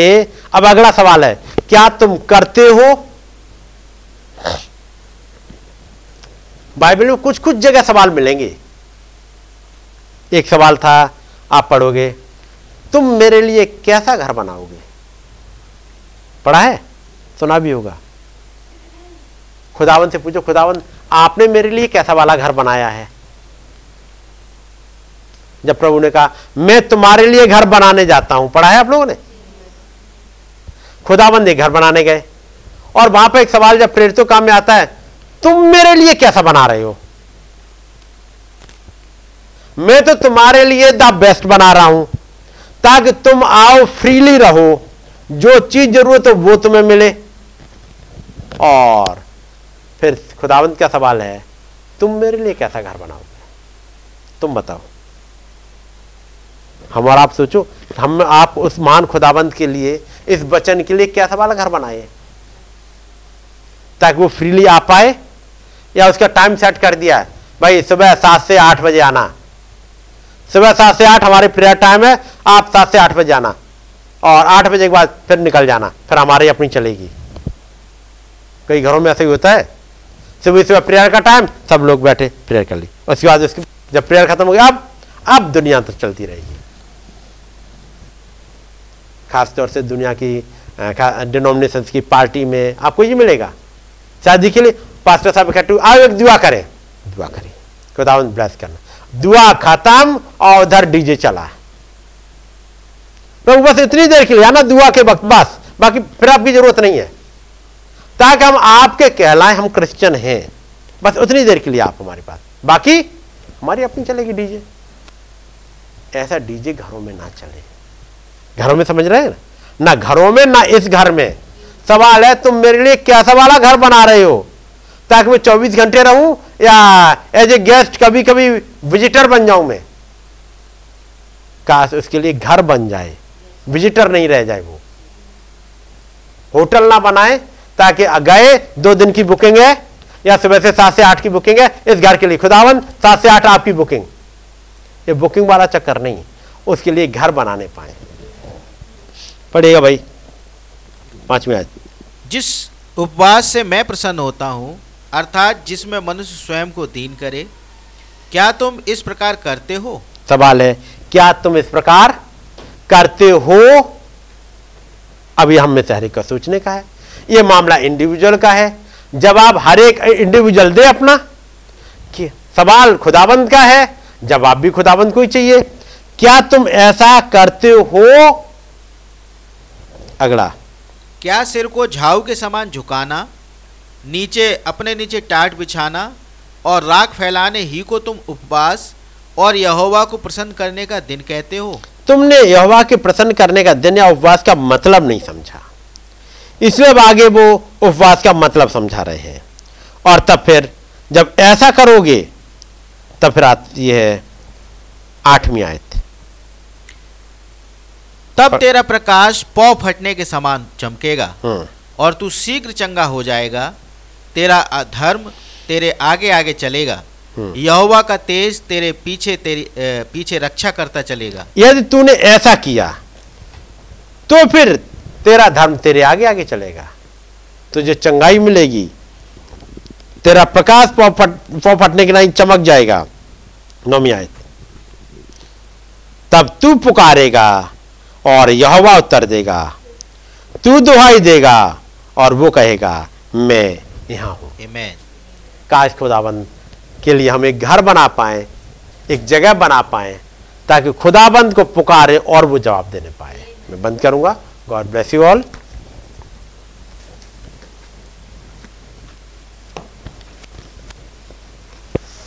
आज हम दुआ करेंगे और मौका होगा किसी एक जन के लिए दुआ में अगुवाई करेंगे।